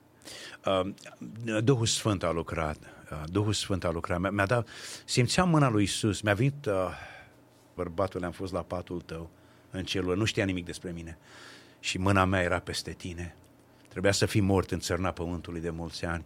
Dar m-am îndurat de tine și te-am vindecat. Mâna mea la patul tău, noapte de noapte. Îți dădeam tot, mi-a făcut totul nou. Uh, și uh, îmi curgeau lacrimi pe obraz. De unde știa prorocul ăsta? Că, de unde am fost eu? Că nu i-am spus nimic. Și uh, mi-a spus așa, Duhul Sfânt vorbea prin el și a spus așa, du-te și mărturisește. Ce tot ce am făcut eu, mulți s-a dat, mulți s-a iertat, bărbatule. Uh, și du-te și vorbește despre mine. Și am zis, Doamne, cu lacrimi în ochi, am știut că îmi vorbea tainele inimii. Și am zis, Doamne, cu lacrimi în ochi am să mă duc să te mărturisești și mărturiseam. Uh, vedeți, Dumnezeu a, a, rest, a restaurat uh, stomacul mi l-a, mi, mi l-a, după un an mi, mi s-a îndreptat. Uh, SIDA imediat mi-a vindecat-o, dar n-am știut până n-am ajuns în România. Plămânii mi-a vindecat în timp de câteva luni de zile, prostata mi-a vindecat după trei ani. Uh, deci, uh, imediat. Concentrițele păcatului rămân, rămân, dar nu rămân în, în, în durere ca să suferi, că Dumnezeu nu vrea ca noi să suferim. Sunt mulți în biserică care suferă astăzi. De ce? Pentru că țin la unele din păcatele lor. Le teamă să mărturisească în fața oamenilor le teamă să spună la alții, e adevărat, dar avem un mare preot în cerul, nu trebuie să te mărturisești în fața oamenilor. Eu m-am mărturisit la Dumnezeu direct, Doamne, asta, asta, asta, am făcut o listă de păcate, dar trebuie să și părăsim păcatele, că dacă nu le părăsim, Dumnezeu nu poate să vină să te vindece cât timp tu ai, ai trăiești în păcatul ăla, zic, Doamne, numește păcatul pe nume, Doamne, am o problemă, uite, aici nu pot să mă opresc, cârtesc, bârfesc, judec, fur, mai min, mai fac, toate, numește-l pe nume și Doamne, ajută-mă și Dumnezeu te ajută. Aveți analizele comparative? Analizele care spuneau că aveți uh, SIDA, că aveți uh, plămânii distruși, stomacul, prostata distruse și analizele care să arate că acum sunt în uh, valori normale? Da, analizele, imediat hepatita a fost vindecată, doctorul s-a mirat că în penitenciar de la șase luni și plămânii au fost vindecați, dar um, când ei, ei îți luau sânge, ei spune primul lucru, sângele meu era otrăvit aproape de atâtea droguri și creierul era aproape ars. Uh, judecața mea, eu nu mai știam ce nu mai aveam o voință liberă să, să spun, nu mai gândeam normal cum gândește om. Gândiți că am făcut atâta daune la creier cu atâtea injecții și droguri care am băgat pe mine și uh, mi, la minte, aici e la lupta noastră, la nivelul minții. Dar uh, când am, am, uh, am ajuns în România, m-am testat uh, de SIDA și uh, aici, da, am dovadă că nu mai am, este o dovadă că nu mai am, pentru că îmi pregătea o soție pe Iuliana, Dumnezeu, uh, îmi pregătea o biserică bună să intru în ea și am avut, am avut oameni al lui Dumnezeu care uh, patru ani, cinci ani de zile am stat în scaun și am, am primit și mustrări și am primit și uh, înștiințări. Am primit multă învățătură și uh, acasă nu mă opream să citesc cuvântul. Și uh, prin, eu n-am avut niciodată o căsnicie și eram puțin cam dat peste cap, nu știam. Acomodarea mea cu Iuliana a fost un timp. Dar vreau să vă spun și să, ne, să fac puțin aici o... Când eu am cerut-o pe Iuliana în căsătorie, i-am zis de viața mea și uh, i-am spus, puț- nu, nu totul, dar i-am spus, uite așa, așa, am fost așa. Ea a spus, dacă Dumnezeu n-a avut nimic împotriva ta, uh, nici eu nu am nimica. Și uh, lasă-mă să mă rog, a spus ea, și uh, dacă, să vedem ce zice Domnul. Și s-a rugat ca Toma necredincios de trei ori. Domnul i-a vorbit în inimă prima oară și a doua oară și a treia oară le-a vorbit din nou. Și a zis, ia de soț, cam să-mi proslăvesc numele meu prin el și prin tine. Uh, și i-a dat răbdare multă cu mine, că nu știam căsnicie. Umblam cu femei, vai de capul meu. Și uh, asta a fost viața mea. Și uh, Dumnezeu m-a învățat prin ea. M-a smerit, m-a smerit și... Uh, m-a învățat cum să tratez o femeie, cum să o iubesc, cum să...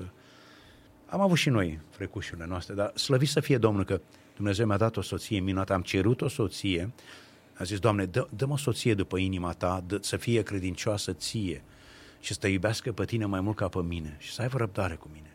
Și așa a fost, dar n-am, n-am căutat-o eu. Domnul mi-a adus-o și îi mulțumesc Domnului pentru soția. Nu puteam să am o soție cu bolile acestea. Nu aveam cum, era imposibil, trebuia să fiu mort. Și la ce vârstă v-ați căsătorit? La 4, la 50, 51 de ani, 50 de ani m-am căsătorit cu ea. Ea are 50, avea 55. Avem o viață simplă, o viață, lucrăm împreună, tragem la același jug, la jugul lui Hristos. Suntem evangeliști în, uh, stra, în stradă, lucrăm la gurile de metrou. De, în București. Domnul ne-a dat Bucureștiul, l-am cerut.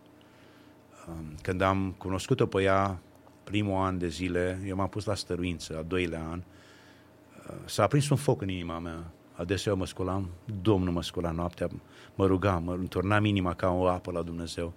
Și uh, ziceam, Doamne, am văzut că Tu ai dat lucruri mari oameni care ți-au cerut. Ai dat lui Hudson Taylor, uh, i-ai dat China, lui John Knox, i-ai dat Scoția, lui Wesley's America și Edward și uh, England, dăm București. Vreau ca tot București să știe ce ai făcut tu în viața mea. Primul lucru și vreau ca Evanghelia glorioasă care mi-a schimbat mie viața să schimbe viața pe plan spiritual. Și uh, m-am dus la fratele Florin, pastorul meu și a zis, frate, s-a aprins un foc în inima mea și a spus, văd pe fața ta, eu strălucea. Ce ai făcut? Zi, m-am rugat până a coborât foc peste mine. Uh, și Domnul m-a umplut cu Duhul Sfânt și nu mai mi se deschide gura în tramvaie, în metrouri, în parcuri, nu mai pot să tac din gură, frate. Și zice, stai puțin, lasă-mă să mă rog să văd ce spune Domnul. A venit înapoi după câteva săptămâni și a spus, ce trebuie? Și am zis, frate Florin, îmi trebuie o împuternicire să reprezint biserica în care sunt și un grup de tineri să ieșim la străzile, uh, la gurile de metrou. Uh, lucrarea de metrou a fost prin viziune. Eu am fost, mi-a arătat Dumnezeu o viziune supranaturală. Am auzit glasul lui, precum Izaia, trimite-mă, iată-mă, trimite-mă. Cu mine a fost altfel, eu am cerut-o, am dorit-o, uh, vreau să fac pentru el ceva, m-a mântuit uh, din cele mai groaznice păcate, m-a scos din iad, m-a scos din boli grave, m-a scos din moarte și am zis, Doamne, vreau să fac ceva pentru Tine. Nu vreau să viu în cer cu mâinile goale. Nu este vorba de avoane, de religii, nu e vorba de, de, de, de, de, de, de să facem o formă de, de să facem nu știu ce. Am fost în multe biserici și am văzut cu ochii mei că nu toți care sunt uh, în București sunt bucureșteni, exact și la noi în biserici. Nu toți sunt sunt al lui Dumnezeu, dar trebuie să iubim și pe aceea. Am zis așa, Doamne, nu mai pot să stau pe un scaun. Eu trebuie să ies afară. Am văzut că lucrarea ta este în public. Ai văzut că uh, când a spus în Matei 14 cu 13, a spus dacă nu mă mărturisiți la oameni, atenție, nu la frați, nu între noi în biserică, la oameni. Nici eu nu vă mărturisesc în fața tatălui meu și a îngerilor. Uh, și dacă vă rușine de mine în această generație ticăloasă și prea curvară și eu am să mă rușinez de voi. Și de, dacă, asta e o lucrare care Dumnezeu ne, ne, ne înștiințează cei ce nu strâng cu mine risipesc. Dumnezeu nu ne-a rânduit să rămânem într-o biserică, între patru ziduri toată viața noastră, pentru că sunt oameni în jurul nostru care mor, să duc în iad, cu gloatele. Uh, ce a spus el? Le las pe cele 99 care n-au nevoie de pocăință, mă duc pe oaia rătăcită. Despre modul cum v-ați dus după oile rătăcite, aș vrea să vă rog să discutăm în episodul următor al emisiunii noastre. Din nou nu mai avem timp. Stimați ascultători, a fost împreună cu noi domnul Alexandru Grigorescu, așa cum uh, vă spuneam în, uh, astăzi, în al doilea episod al interviului nostru și în episodul anterior, la vârsta de 14 ani a emigrat în America, a stat acolo timp de 36 de ani. Acolo a ajuns în pușcărie pentru spargeri de locuință, pentru droguri, violență. A consumat tot ce se găsea pe piață, hașiș, LSD, morfină sintetică, marihuana, heroină, cocaină, metamfetamină și a distrus plămânii, stomacul, prostata, trupul. S-a îmbolnăvit de sida de la seringile de la seringile infectate pe care le schimba cu ceilalți uh, drogați, dar Dumnezeu l-a vindecat și fizic și spiritual și l-a făcut o făptură nouă. Vă invit uh, data viitoare să urmărim încheierea acestui interviu în episodul următor al emisiunii Vieți Transformate. Vă mulțumim pentru atenție, Dumnezeu să vă binecuvânteze. Dumnezeu din ceruri a coborât pe pământ în persoana Domnului Iisus Hristos pentru că i-a iubit și printre cei iubiți am fost și eu. Iisus Hristos a murit pentru tine, El spală păcatele tale. Am primit pace și liniște, sunt fericit cu Dumnezeul meu.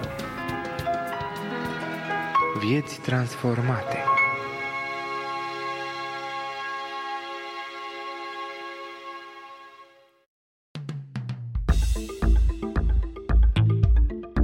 Enciclopedie Există vreo națiune sau vreo organizație care deține controlul asupra istoriei? Despre superputerea care conduce mersul istoriei ne va vorbi astăzi la momentele creației dr. Livius Percy.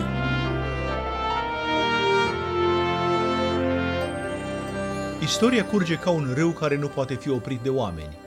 Curge de la creație spre judecata finală. Omul, prin natura sa, este o ființă rebelă care nu vrea să recunoască pe Dumnezeu, Creatorul, care este mult superior față de om. În răzvrătirea sa, omul a încercat să-l înlocuiască pe Dumnezeu cu întâmplarea și haosul. Dar evenimentele întâmplătoare nu pot crea ceea ce poate crea o minte inteligentă. Oamenii pot argumenta că nu se poate ca Isus Hristos să fie înviat din morți, deoarece cei mai capabili oameni de știință nu pot învia morții. Oamenii pot pretinde că prin educație se ridică deasupra așa numitului mit religios creștin, dar nu pot nega că atunci când fac lucrul acesta, ei de fapt creează un nou mit religios. Toată istoria își găsește semnificația în Isus Hristos și în toate etapele ei pot fi văzute amprentele lui Dumnezeu. Câte vreme omul este liber să vadă, aceste amprente nu vor fi ascunse de declarațiile arogante ale științei omenești. Oamenii pot tăgădui faptul că Dumnezeu deține controlul asupra istoriei și pot nega că toată istoria gravitează în jurul lui Isus Hristos.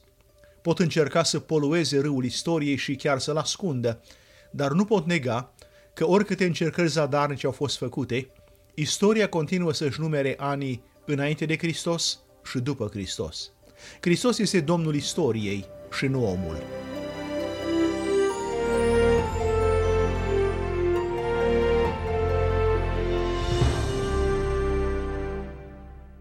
Răbdarea aduce cu sine răsplată. Despre cum au fost răsplătiți copiii cuprinși într-un studiu realizat de un grup de cercetători, ne va spune dr. Livius Percy chiar acum, la momentele creației.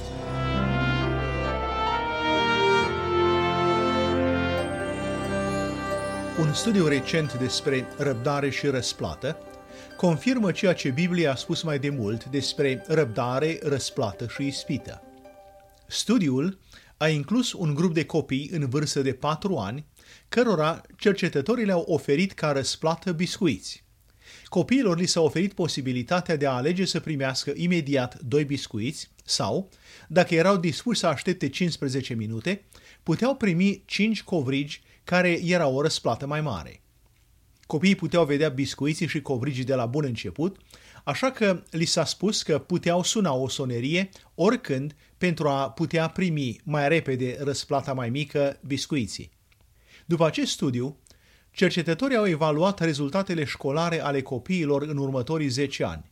Concluziile lor au fost că acei copii care la vârsta de 4 ani au așteptat cu răbdare răsplata mai mare, au avut rezultate școlare mai bune decât copiii care nu au avut răbdare. Au observat de asemenea că dacă în timpul celor 15 minute de așteptare copiii au discutat între ei despre răsplată, mai mulți dintre ei au cedat tentației și au abandonat răbdarea. Cercetătorii au sugerat că dacă copiii sunt învățați stăpânire de sine, lucrul acesta îi ajută la școală și apoi în relațiile sociale.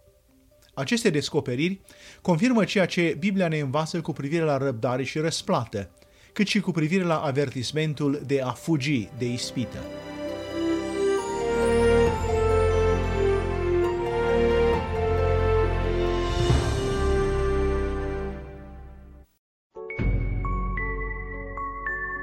Documentar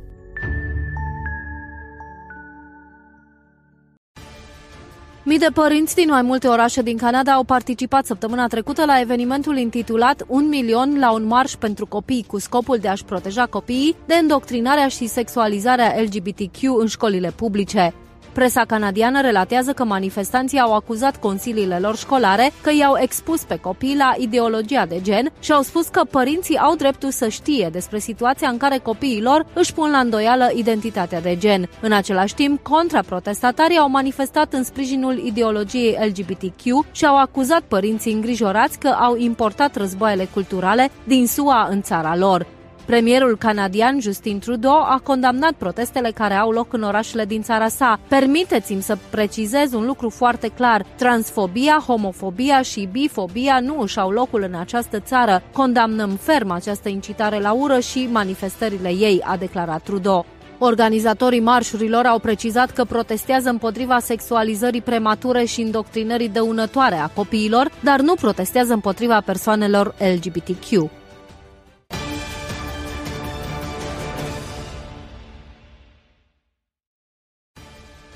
Sfârșitul de săptămână a fost marcat de tensiuni care continuă să crească în Israel și la granițele sale, cu numeroase atacuri teroriste, revolte și lovituri transfrontaliere raportate de către Ierusalim. Tancurile armatei israeliene au lovit două structuri temporare care au fost folosite de armata siriană și care au încălcat armistițiul din 1974 dintre Israel și Siria. Purtătorul de cuvânt al armatei israeliene a subliniat că, cităm, IDF consideră regimul sirian responsabil de toate activitățile care au loc pe teritoriul său și nu va permite nicio încercare de a încălca suveranitatea israeliană. Un incendiu mare a izbucnit vineri după amiază în apropiere de Kibbutz Kisufim, lângă granița Gaza-Israel, după ce atacatorii din Gaza au lansat baloane incendiare peste graniță, iar unele au căzut lângă așezarea israeliană. Ultima dată când un balon incendiar a declanșat un incendiu lângă Gaza a fost acum 2 ani. Tot la sfârșitul săptămânii trecute, revolte violente de la granița dintre Fâșia Gaza și Israel au continuat, în ciuda presiunilor venite dinspre Qatar și Egipt. Un incident nefericit a avut loc atunci când un atacator a deschis focul asupra forțelor israeliene, care au răspuns neutralizând atacatorul.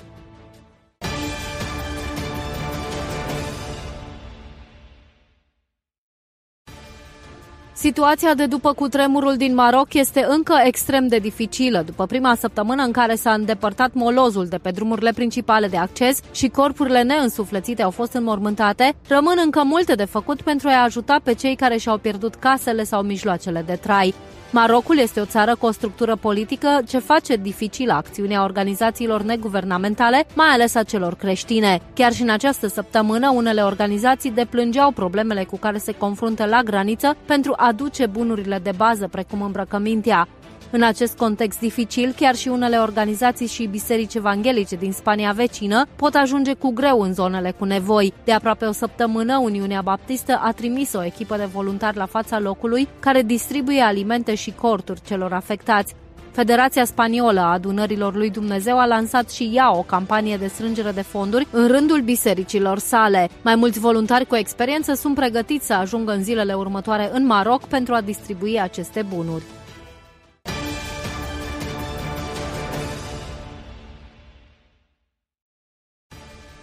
Europarlamentarul creștin reformat olandez Bert Jan Ruisen împreună cu Open Doors și Fundația Bisericii Subterane a organizat în clădirea Parlamentului European din Bruxelles o expoziție publică despre creștinii persecutați Expoziția prezintă zeci de fotografii ale victimelor persecuției creștine, printre altele o fotografie a unui credincios chinez care a fost spânzurat de poliție, după care i s-au legat picioarele în plan orizontal. Expoziția a fost deschisă până pe 22 septembrie. Ruisen a deschis expoziția cu o conferință la care au participat peste 100 de persoane, unde a denunțat că, cităm, Uniunea Europeană pretinde că este o comunitate de valori, dar acum tace prea des cu privire la încălcările grave. Uniunea Europeană are datoria morală de a proteja în mod credibil libertatea de religie. Încheia citatul. Europarlamentarul a amintit că acum 10 ani Uniunea Europeană a adoptat directive pentru a proteja libertatea religioasă, dar, cităm, acestea sunt doar pe hârtie și prea puțin în practică. Anastasia Hartman de la Open Doors din Bruxelles și-a concentrat discursul pe importanța libertății de credință, care ar trebui să fie o prioritate pe agenda europeană. Cel mai distrugător incendiu din SUA din ultimul secol a uimit Hawaii și națiunea întreagă. Incendiul propulsat de vânt a nivelat orașul istoric Lahaina de pe insula Maui, cu un număr de peste 100 de morți și mulți alții încă dați dispăruți. Dar eforturile de ajutorare trec într-o fază nouă.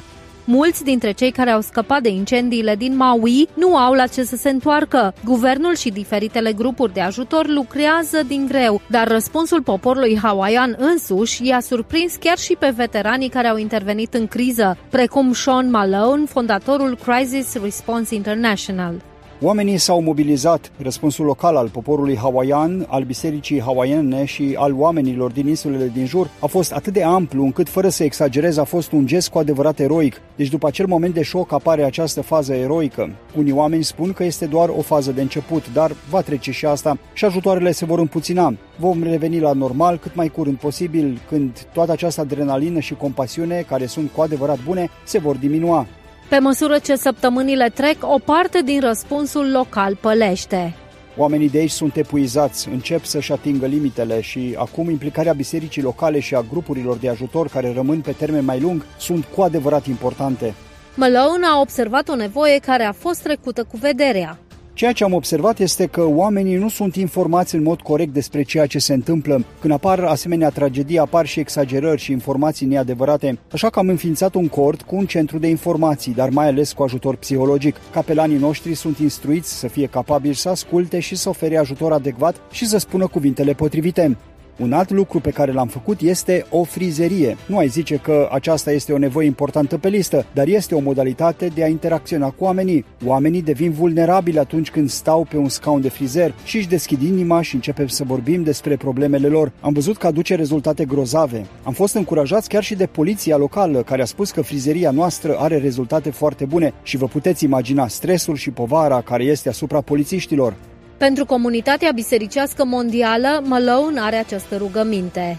Aș avea un mesaj pentru toți aceia dintre voi care cred în puterea rugăciunii, să se roage pentru noi ca biserică și ca voluntari, pentru ca cei care vin aici să nu fie conduși de intenții personale mai puțin onorabile, ci să caute în primul rând să fie în voia lui Dumnezeu, în acord cu planurile și scopul lui Dumnezeu pentru zona aceasta și în al doilea rând să simtă strigătul inimii poporului hawaian. Și pe măsură ce se confirmă creșterea numărului de decese, acesta este un moment cu adevărat critic în care biserica să se roage și să iasă din interiorul pereților. Este într-adevăr un timp pentru biserica locală și credincioșii de aici să poată merge alături de această comunitate. Sprijinul lor va fi necesar fără îndoială acum și mult timp de acum înainte în această comunitate hawaiană devastată.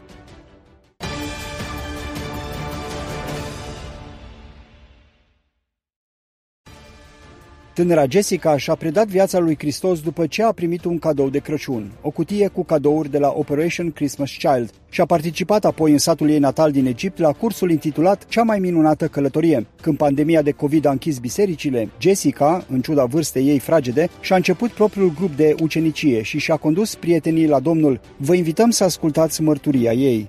Numele meu este Jessica și locuiesc în satul El Bayadea din Minia, Egipt. Am fost invitată acum patru ani la un eveniment de evangelizare de unde am primit o cutie de cadouri. Am primit mai multe articole în cutie de care am fost foarte bucuroasă. Am găsit un tricou, pantalon, șosete și această pasăre care îmi place mult.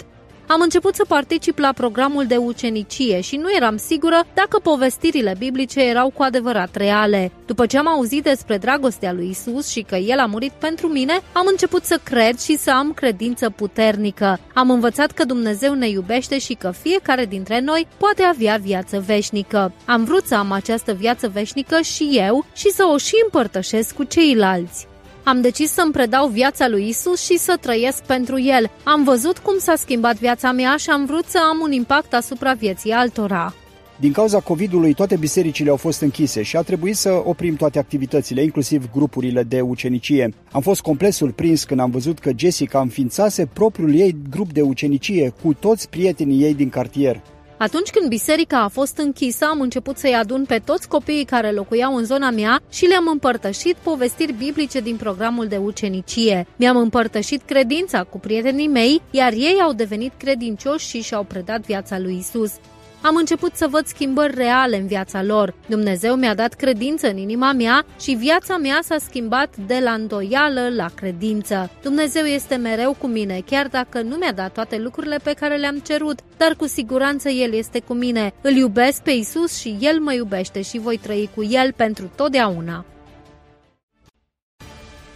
Titlurile recente din presa americană avertizează că administrația Biden se pregătește pentru o altă posibilă pandemie în toamna lui 2023. Casa Albă face eforturi pentru dezvoltarea unui nou vaccin COVID-19 care funcționează. 100 de universități solicită portarea de mască, un studio de la Hollywood reintroduce măsurile de distanțare socială, iar un district școlar din Texas a intrat deja în izolare.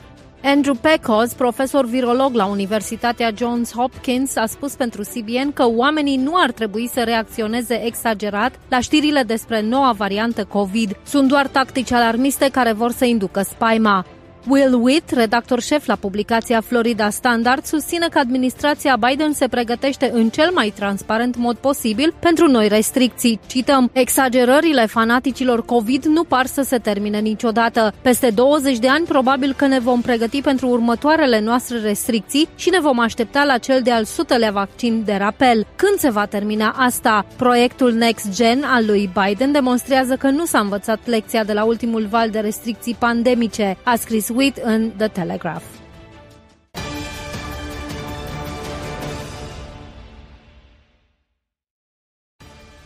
Ministrul Apărării Ioav Galan s-a întâlnit cu secretarul general al ONU, Antonio Guterres, la sediul ONU din New York și a atras atenția că tensiunile sunt tot mai mari la granița de nord a Israelului ca urmare a provocărilor continue și a încălcărilor flagrante ale organizației teroriste Hezbollah privind linia albastră. Ministrul Galant a subliniat necesitatea urgentă a unei intervenții imediate a ONU spre diminuarea tensiunilor prin întărirea autorității UNIFIL în regiune, asigurându-le libertate de mișcare și reînnoind mandatul lor. Consiliul de Securitate al ONU se va reuni săptămâna aceasta pentru a renoi mandatul forțelor de menținere a păcii de-a lungul graniței Israel-Liban. Hezbollah a criticat deschis prezența soldaților ONU și a cerut îndepărtarea acestora. Trupele ONU de menținere a păcii în Liban, cunoscute mai bine sub numele de UNIFIL, reprezintă o forță multinațională care operează în sudul Libanului și care monitorizează granița israeliano-libaneză încă din 1978. Niciodată nu s-a intenționat să fie o prezență pe termen lung. Mandatul UNIFIL necesită reînnoire anuală din partea Consiliului de Securitate.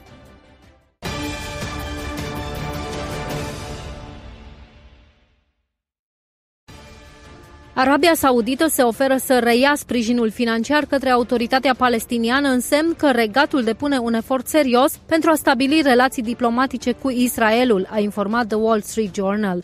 Oficialii saudiți spun că încearcă să asigure sprijinul președintelui autorității palestiniene Mahmoud Abbas pentru ca Arabia Saudită să aibă legăturile deschise cu Israelul. Regatul saudit caută să obțină cât mai multă legitimitate pentru un eventual acord și să prevină orice acuzație că saudiții ar sacrifica eforturile arabe palestiniene de a înființa un stat independent pentru a-și avansa propriile sale obiective.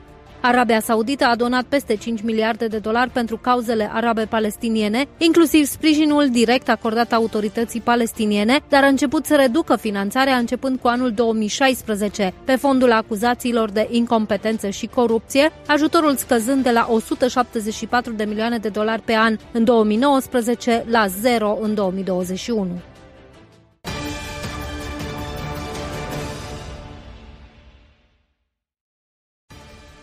În ultimele săptămâni, în zona Punjab din Pakistan a avut loc violențe împotriva creștinilor, incendieri de case și peste 25 de biserici creștine au fost arse sau distruse. Acestea includ numeroase biserici evanghelice și o biserică catolică.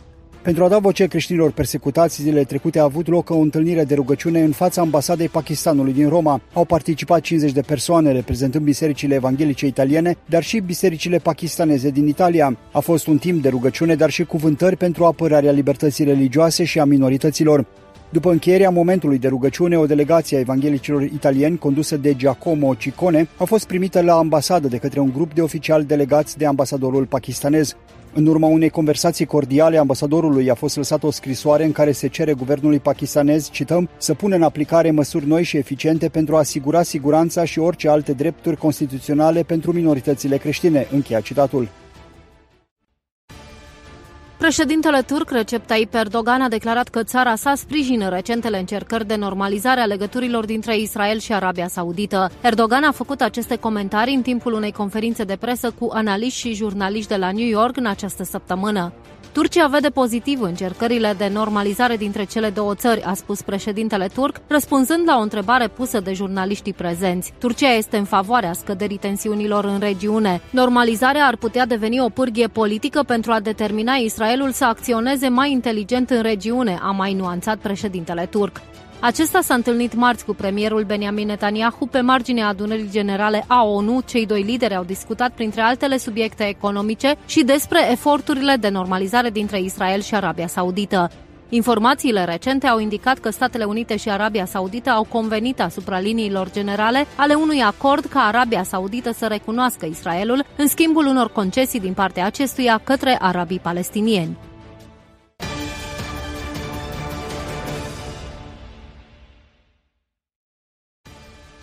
Qatarul a dat o lovitură semnificativă Hamas, informând organizația palestiniană că nu-și va renoi pachetul lunar de ajutor de 30 de milioane de dolari.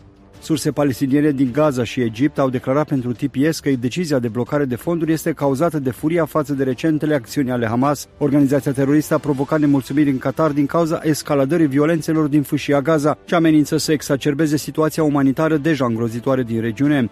Dar o altă sursă palestiniană a declarat pentru TPS că există totuși șanse pentru Qatar ca să-și reînnoiască ajutorul dacă violențele de la granița cu Israelul se opresc și poate chiar își va crește sprijinul financiar. Frustrarea Qatarului față de Hamas nu este nouă, dar s-a adâncit în octombrie anul trecut când liderul sirian Bashar al-Assad a găzduit o delegație Hamas la Damasc pentru prima dată într-un deceniu. Această mișcare a fost contrară intereselor Qatarului de a promova angajamentul Hamas pentru un islam politic moderat și formarea unui stat condus de frații musulmani în Gaza. Hamas este perceput în rândul țărilor arabe ca fiind o organizație islamistă radicală, apropiată de poziția iraniană.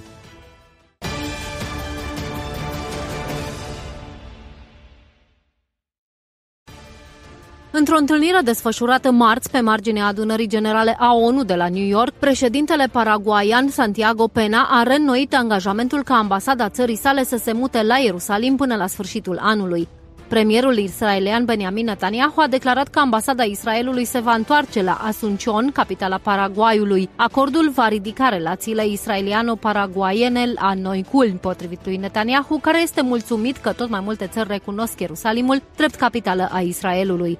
Paraguay a fost a treia țară care și-a mutat ambasada de la Tel Aviv la Ierusalim în 2018, după ce fostul președinte Donald Trump a mutat ambasada SUA, iar Guatemala i-a urmat exemplul. Dar câteva luni mai târziu, noul președinte Mario Abdo Benitez a anulat decizia și a mutat ambasada înapoi la Tel Aviv. Israelul a răspuns prin închiderea ambasadei sale din Asuncion.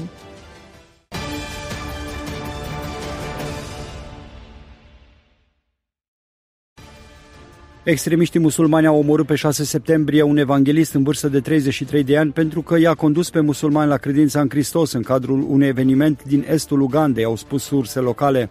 După evenimentul de evangelizare din orașul Kituti, Filip Berea a fost dat jos de pe bicicletă în timp ce se întorcea în localitatea Catirio și ucis de atacatori care l-au lovit în mod repetat, a spus martorul la crimă Mudenia Sirasi, care îl însosise pe Filip Bere la evenimentul de evangelizare. El a povestit poliției că mai mulți bărbați mascați au oprit pe drumul dintre Kataka și Catirio. A urmat o discuție aprinsă în care atacatorii l-au acuzat pe Filip de blasfemie împotriva lui Allah, deoarece cu câteva ore mai devreme acesta îl predicase pe Hristos Hristos la un eveniment de evangelizare unde mai mulți musulmani s-au convertit la creștinism, apoi au început să-l lovească în mod repetat până când Filip Bere a murit. Poliția a sosit la fața locului și l-a găsit pe Filip mort într-o baltă de sânge. Ofițerii au dus cadavrul la un spital pentru autopsie și au demarat cercetări. Musulmanii reprezintă numai mult de 12% din populația Ugandei, dar sunt foarte violenți.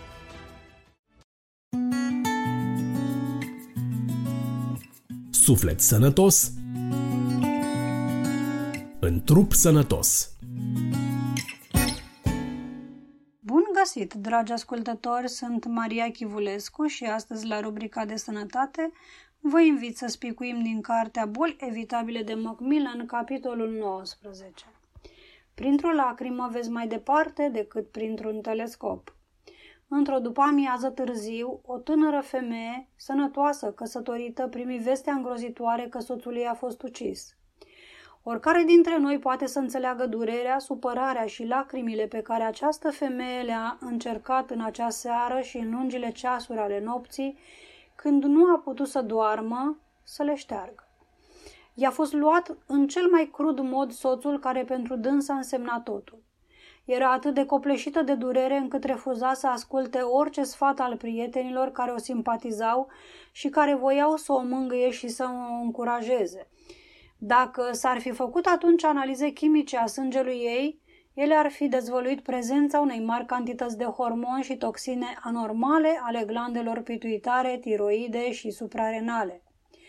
Prezența unei mari cantități de toxine a fost dovedită pentru că a doua zi dimineața degetele și încheieturile mâinilor sale erau înțepenite, umflate și dureroase. Aceasta era o izbucnire a unei artrite care probabil o pândea de mai mult pe această femeie. Vedem așadar că nu numai emoțiile de ură și frică sunt capabile să producă o diversitate de boli grave și fatale. Emo- emoțiile de durere pot de asemenea să dăuneze corpului. Supărarea poate să declanșeze izbucniri de colite ulceroase, artrite reumatice, astm și multe alte boli. Pentru a preveni boli minore sau majore rezultând din valul de supărări cauzate de moartea unei persoane iubite, Biblia oferă baricada cea mai mare posibilă. Capitolul 11 din Evanghelia după Ioan dă nu numai o învățătură limpede asupra acestui subiect, dar prezintă în mod public și elocvent dovada dramatică a adevărului afirmațiilor făcute. În satul Betania trăia Lazar și cele două surori ale lui, Maria și Marta. Atunci când Lazar s-a îmbolnăvit, i s-a trimis vorbă lui Isus pentru a veni în ajutor. Isus însă a amânat în mod intenționat sosirea lui, pentru că dorea să învețe lumea despre caracterul trecător al stării pe care noi o numim moarte. Când Isus a pornit spre Betania, în drumul său, a spus ucenicilor că merge să scoale pe Lazar din somnul său.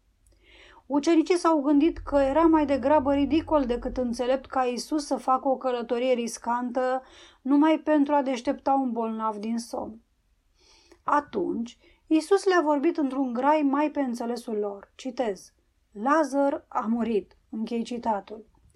Ajungând în Betania, Isus descoperă unei surori îndurerate pentru moartea fratelui ei un alt aspect al stării pe care noi, în mod greșit, o numim moarte. Citez. Cine crede în mine, chiar dacă ar fi murit, va trăi. Oricine care trăiește și crede în mine nu va muri niciodată. Crezi lucrul acesta? Închei citatul. Ioan, capitolul 11, versetele 25-26. Ar putea cineva să creadă că creștinii nu mor niciodată, ei sunt numai adormiți? Iisus știa că nici ucenicii săi și nici ceilalți din Betania nu ar fi crezut astfel de afirmații fără o dovadă. Un milion de cuvinte omenești nu ar fi putut convinge, dar cele trei cuvinte ale stăpânului au făcut-o. Citez. Lazar, ieși afară. Închei citatul. Lazar a ieșit afară ca o dovadă vie că, pentru creștini, moartea nu este o sperietoare, este numai o adormire din care este necesar ca el să ne trezească. Cuvântul, citez, cimitir, derivă din grecescul coimeterion, care înseamnă, citez, cameră de dormit. Când Isus a spus celor ce jeluiau trupul mort al fiicei lui Iair, fetița n-a murit, ci doarme, Luca, capitolul 8, versetul 52, ei și-au bătut joc de el adresându-i epitete disprețuitoare. Din nou el a dovedit falsitatea punctului de vedere complet, fără de speranță pe care îl avem despre starea pe care o numim moarte. El însă, simplu a apucat fetița de mâna rece și nemișcată și a deșteptat-o din starea ei pe care el o numește somn. Apostolul Pavel a înțeles pe deplin această nouă concepție a lui Isus. În 1 Corinteni, capitolul 15, Pavel dezvoltă amănunțit acest subiect arătând că toți care au adormit vor fi deșteptați la sunetul trâmbiței stăpânului, la revenirea sa pe pământ. De asemenea, Pavel a scris creștinilor dintr-o biserică care a suferit pierderea vremelnică a iubiților săi. Citez. Noi voim, fraților, să fiți în necunoștință despre cei ce au adormit ca să nu vă întristați ca ceilalți care n-au nicio nădejde. Închei citatul. 1 Tesaloniceni, capitolul 4, versetul 13. Nici noi nu trebuie să ne întristăm astăzi pentru copiii și iubiții noștri care sunt adormiți. Desigur, putem fi scuzați dacă vărsăm lacrimi de despărțire, dar creștinii care cred într-adevăr ceea ce Isus a dovedit privitor la promisiunea învierii lor, atunci nu trebuie să se mâhnească atât de amar și zgomotos, încât aceste emoții să le aducă artrită și alte boli pe care Biblia arată cum să se evite. Este un privilegiu minunat, precum și o datorie pentru credincioși de a se reține de la disperarea sau mâhnirea producătoare de boli atunci când cunoaștem că iubiții noștri, deși absenți din imediata noastră apropiere, sunt numai adormiți. Un scriitor a exprimat această separare vremelnică pe altă cale. Citez. Îmi place să gândesc despre copilașii mei pe care Dumnezeu i-a chemat la el, că sunt plecați la școală, la cea mai bună școală din univers, cu cei mai buni profesori, învățând lucrurile cele mai bune în modul cel mai bun posibil. Închei citatul. Unii se întreabă uimiți de ce Dumnezeu îngăduie copiilor săi să guste necazul. Moartea nu este un dar de la Dumnezeu, ci rezultatul păcatului lui Adam. Citez. Moartea a venit printr-un om. Închei citatul. 1 Corinteni, capitolul 15, versetul 21. În această carte am văzut repetat că boala și moartea sunt produse ale păcatului. Noi nu putem învinovăți pe Dumnezeu pentru aceasta. Din contră, trebuie să-i dăm lui Dumnezeu crezare pentru eliberarea noastră din tragedia morții, pentru că, citez, după cum toți mor în Adam, tot așa toți vor învia în Hristos. Închei citatul. 1 Corinteni, capitolul 15, versetul 22. Dumnezeu nu este autorul morții, ci este dătătorul vieții veșnice. Nu numai în veșnicii, ci și în această viață, chiar acum divinul alchimist poate să schimbe în mod miraculos o inimă de plumb mâhnită în una de aur, mlădioasă, care să cânte laude printre lacrimi. Un poet a spus, citez, Necazurile sunt educatorii noștri cei mai buni. Un om poate vedea mai departe printr-o lacrimă decât printr-un telescop. Închei citatul. Este remarcabil că la unii oameni necazurile pot să producă boli devastatoare, iar la alții să dezvolte caracterul și maturitatea. Șlefuirea nu este desigur un proces plăcut pentru obiceiul care este șlefuit, dar el este un procedeu necesar ca să facă din acel obiect ceva mai prețios. Noi admirăm produsul finisat, dar ne dăm înapoi în fața procedeului de finisare. În decembrie 1961, o scrisoare aduse mâhnire în casa noastră. De mai bine de trei săptămâni nu am mai auzit nimic despre fica noastră care împreună cu soțul ei era angajată în lucrarea misionară din Rodesia de Sud. În sfârșit, am primit o scrisoare de la dânsa scrisă dintr-un spital unde a fost pacientă câteva săptămâni. O examinare a lichidului cefalorahidian a arătat abundența unei ciuperci mortale. Citez Monilia, închei citatul. Medicii englezi, foarte bine pregătiți, au început tratamentul, dar numai ca o acțiune de formă, știind că în cazuri de infecție meningitică el este complet deprisos. Ei nu aveau nicio tragere de inimă să folosească un medicament nou, dar toxic, din cauza serioaselor sale efecte colaterale. Această știre despre singurul nostru copil, depărtat la 9000 de mile și lovită de o infecție cerebrospinală, după cât se pare fără speranțe, a adus profunde dureri soției și mie. Niciodată înainte nu am fi apreciat și simpatizat atât de deplin pe cei ce și-au pierdut copiii. Durerea putea să ne biruiască dacă nu am fi avut ca reconfortare și mângâiere Duhul Sfânt al lui Dumnezeu și Biblia. Ne miram cum erau în stare să stea în picioare în mari necazuri acei oameni care nu-L aveau pe Hristos. De o mie de ori mai eficace decât orice calmant, Domnul ne-a dat minunatul său medicament biblic. Citez. Căci întristările noastre ușoare de o clipă lucrează pentru noi tot mai mult o greutate veșnică de slavă, care depășește orice calcule, pentru că noi nu ne uităm la lucrurile care se văd, ci la cele ce nu se văd, căci lucrurile care se văd sunt trecătoare, pe când cele ce nu se văd sunt veșnice. 2 Corinteni, capitolul 4, versetul 17. Îmi dădui seama că povara care mă zdrobea nu are voie să declanșeze vreo boală. Din contră, ea trebuie să-mi dea acum o greutate veșnică de glorie care depășește orice calcule. Atitudinea mea trebuie să decină da, decidă dacă mâhnirea va produce în mine o boală sau o răsplată veșnică și glorioasă. Eram privilegiat să privesc printre lacrimile mele și să văd mai departe decât printr-un telescop la gloria adevărurilor veșnice. Observați condiția. Citez. Să nu îngăduim ochilor noștri să fie ațintiți asupra celor ce văd, ci asupra celor ce nu se văd. Închei citatul. Este nerezonabilă această condiție? La urma urmei, dacă creștinul are cu adevărat simțul real al proporției dintre lucrurile trecătoare ale acestei vieți, în comparație cu valoarea veșnică a vieții de dincolo, nu este oare o mărturie, mărturie de îndoială când murmură în mod nejustificat pentru pierderea unei ființe iubite? Trebuie oare ca lucrurile care se văd și oamenii de pe acest pământ să capete o valoare mai mare ca cele veșnice? Grijile provoacă boli din cauza că ne mâhnim pentru cele trecătoare. Biblia înlătură mâhnirea și bolile spunându-ne să așteptăm cu nerăbdare viitorul. În săptămânile care au urmat, după primirea scrisorii de la fiica noastră, cuvântul lui Dumnezeu și Duhul Său au făcut ca viața noastră să fie suportabilă. Am avut pacea sufletească pentru că am încredințat toate lucrurile lui. Fica, soțul și cei doi copilași au venit acasă.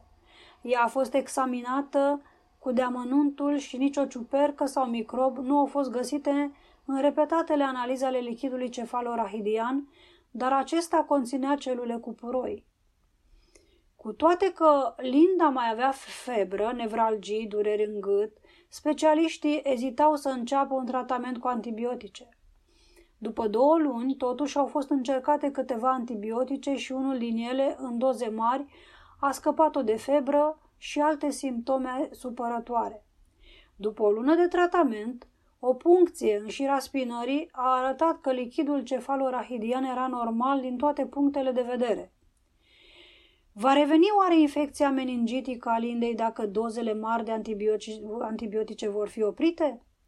Cineva a spus că nu putem să știm ce ne rezervă viitorul și totuși noi știm. Credința în cel atotputernic și în dragostea lui permite oricui să spună ca și apostolul Pavel, citez, nu vă îngrijorați de nimic, ci în orice lucru aduceți cererile voastre la cunoștința lui Dumnezeu prin rugăciuni și cereri de mulțumiri.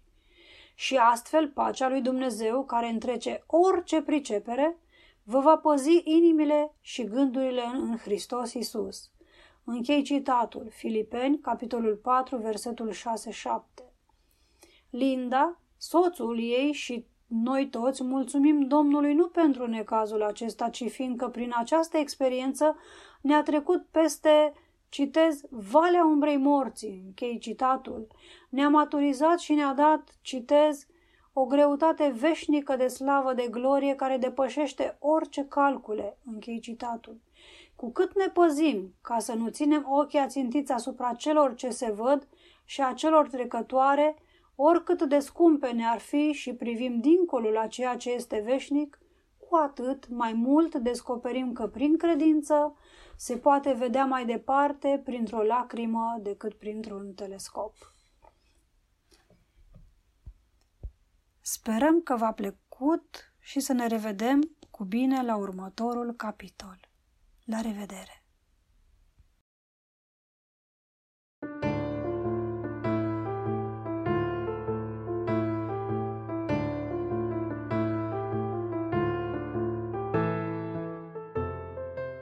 Recenzie de carte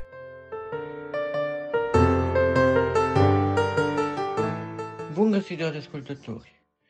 Eu sunt Bogdan Suciu și în cele ce urmează, cu ajutorul lui Dumnezeu, sunt bucuros să fiu gazda dumneavoastră, adresându-vă o nouă invitație la lectură sub forma unei recenzii de carte creștină.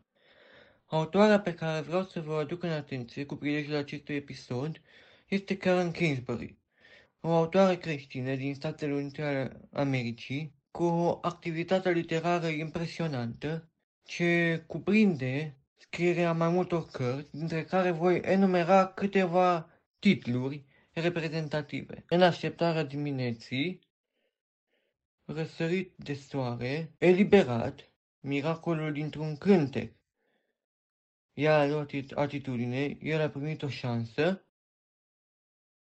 Saga familiei Baxter sunt doar câteva dintre cărțile scrise de Karen Kingsbury. În cele ce urmează, aș vrea să împărtășesc cu dumneavoastră câteva gânduri legate de saga familiei Baxter. Este, de fapt, o serie de cărți care are în prim plan familia Baxter, mai exact doctorul John Baxter, soția acestuia Elizabeth și copiii celor doi, fiecare având povestea sa de viață, frământările și umblarea sa cu Dumnezeu. Primul volum al acestei serii, sau de fapt prima carte uh, din această serie, este intitulată Răscumpărare.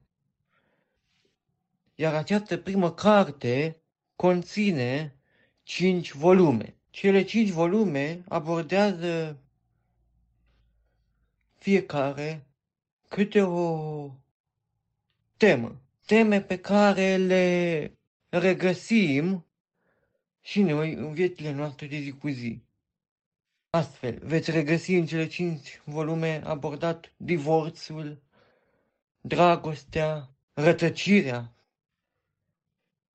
față de familie, față de Dumnezeu, reîntoarcerea în cadrul familiei și în biserică, boala, sunt teme pe care Karen Kingsbury le abordează cu multă profunzime, le abordează prin prisma fiecăruia dintre copiii familiei Baxter. Fiecare se află în centrul acțiunii unuia dintre volumele acestei serii Răscumpărare. O carte pe care am terminat-o de citit relativ recent și vă recomand cu încredere. M-a impresionat fiecare volum, dar în mod deosebit îmi rămâne în minte acțiunea volumului 5, acolo unde este abordată ca o temă centrală suferința. Unul dintre personajele cărții trăiește experiența unui cancer și gândul cu care rămân și pe care aș vrea să îl împărtășesc și cu dumneavoastră este acela că atunci când trecem printr-o suferință, mai ales printr-o suferință care s-ar putea încheia cu plecarea noastră din această lume, ne rugăm și așteptăm de la Dumnezeu să facă un miracol, să salveze în vreun fel lucrurile. Doar că de multe ori Dumnezeu poate acționa altfel decât noi ne-am aștepta. El poate face un miracol, dar miracolul poate fi altul decât cel pe care îl sperăm noi. Iar puterea de a ne încrede în mâna bună a lui Dumnezeu și în planul bun pe care îl are cu fiecare dintre noi este un lucru extraordinar. Acesta este ceea ce m-a impresionat în mod deosebit, parcurgând cel de-al cincelea volum al seriei Răscumpărare.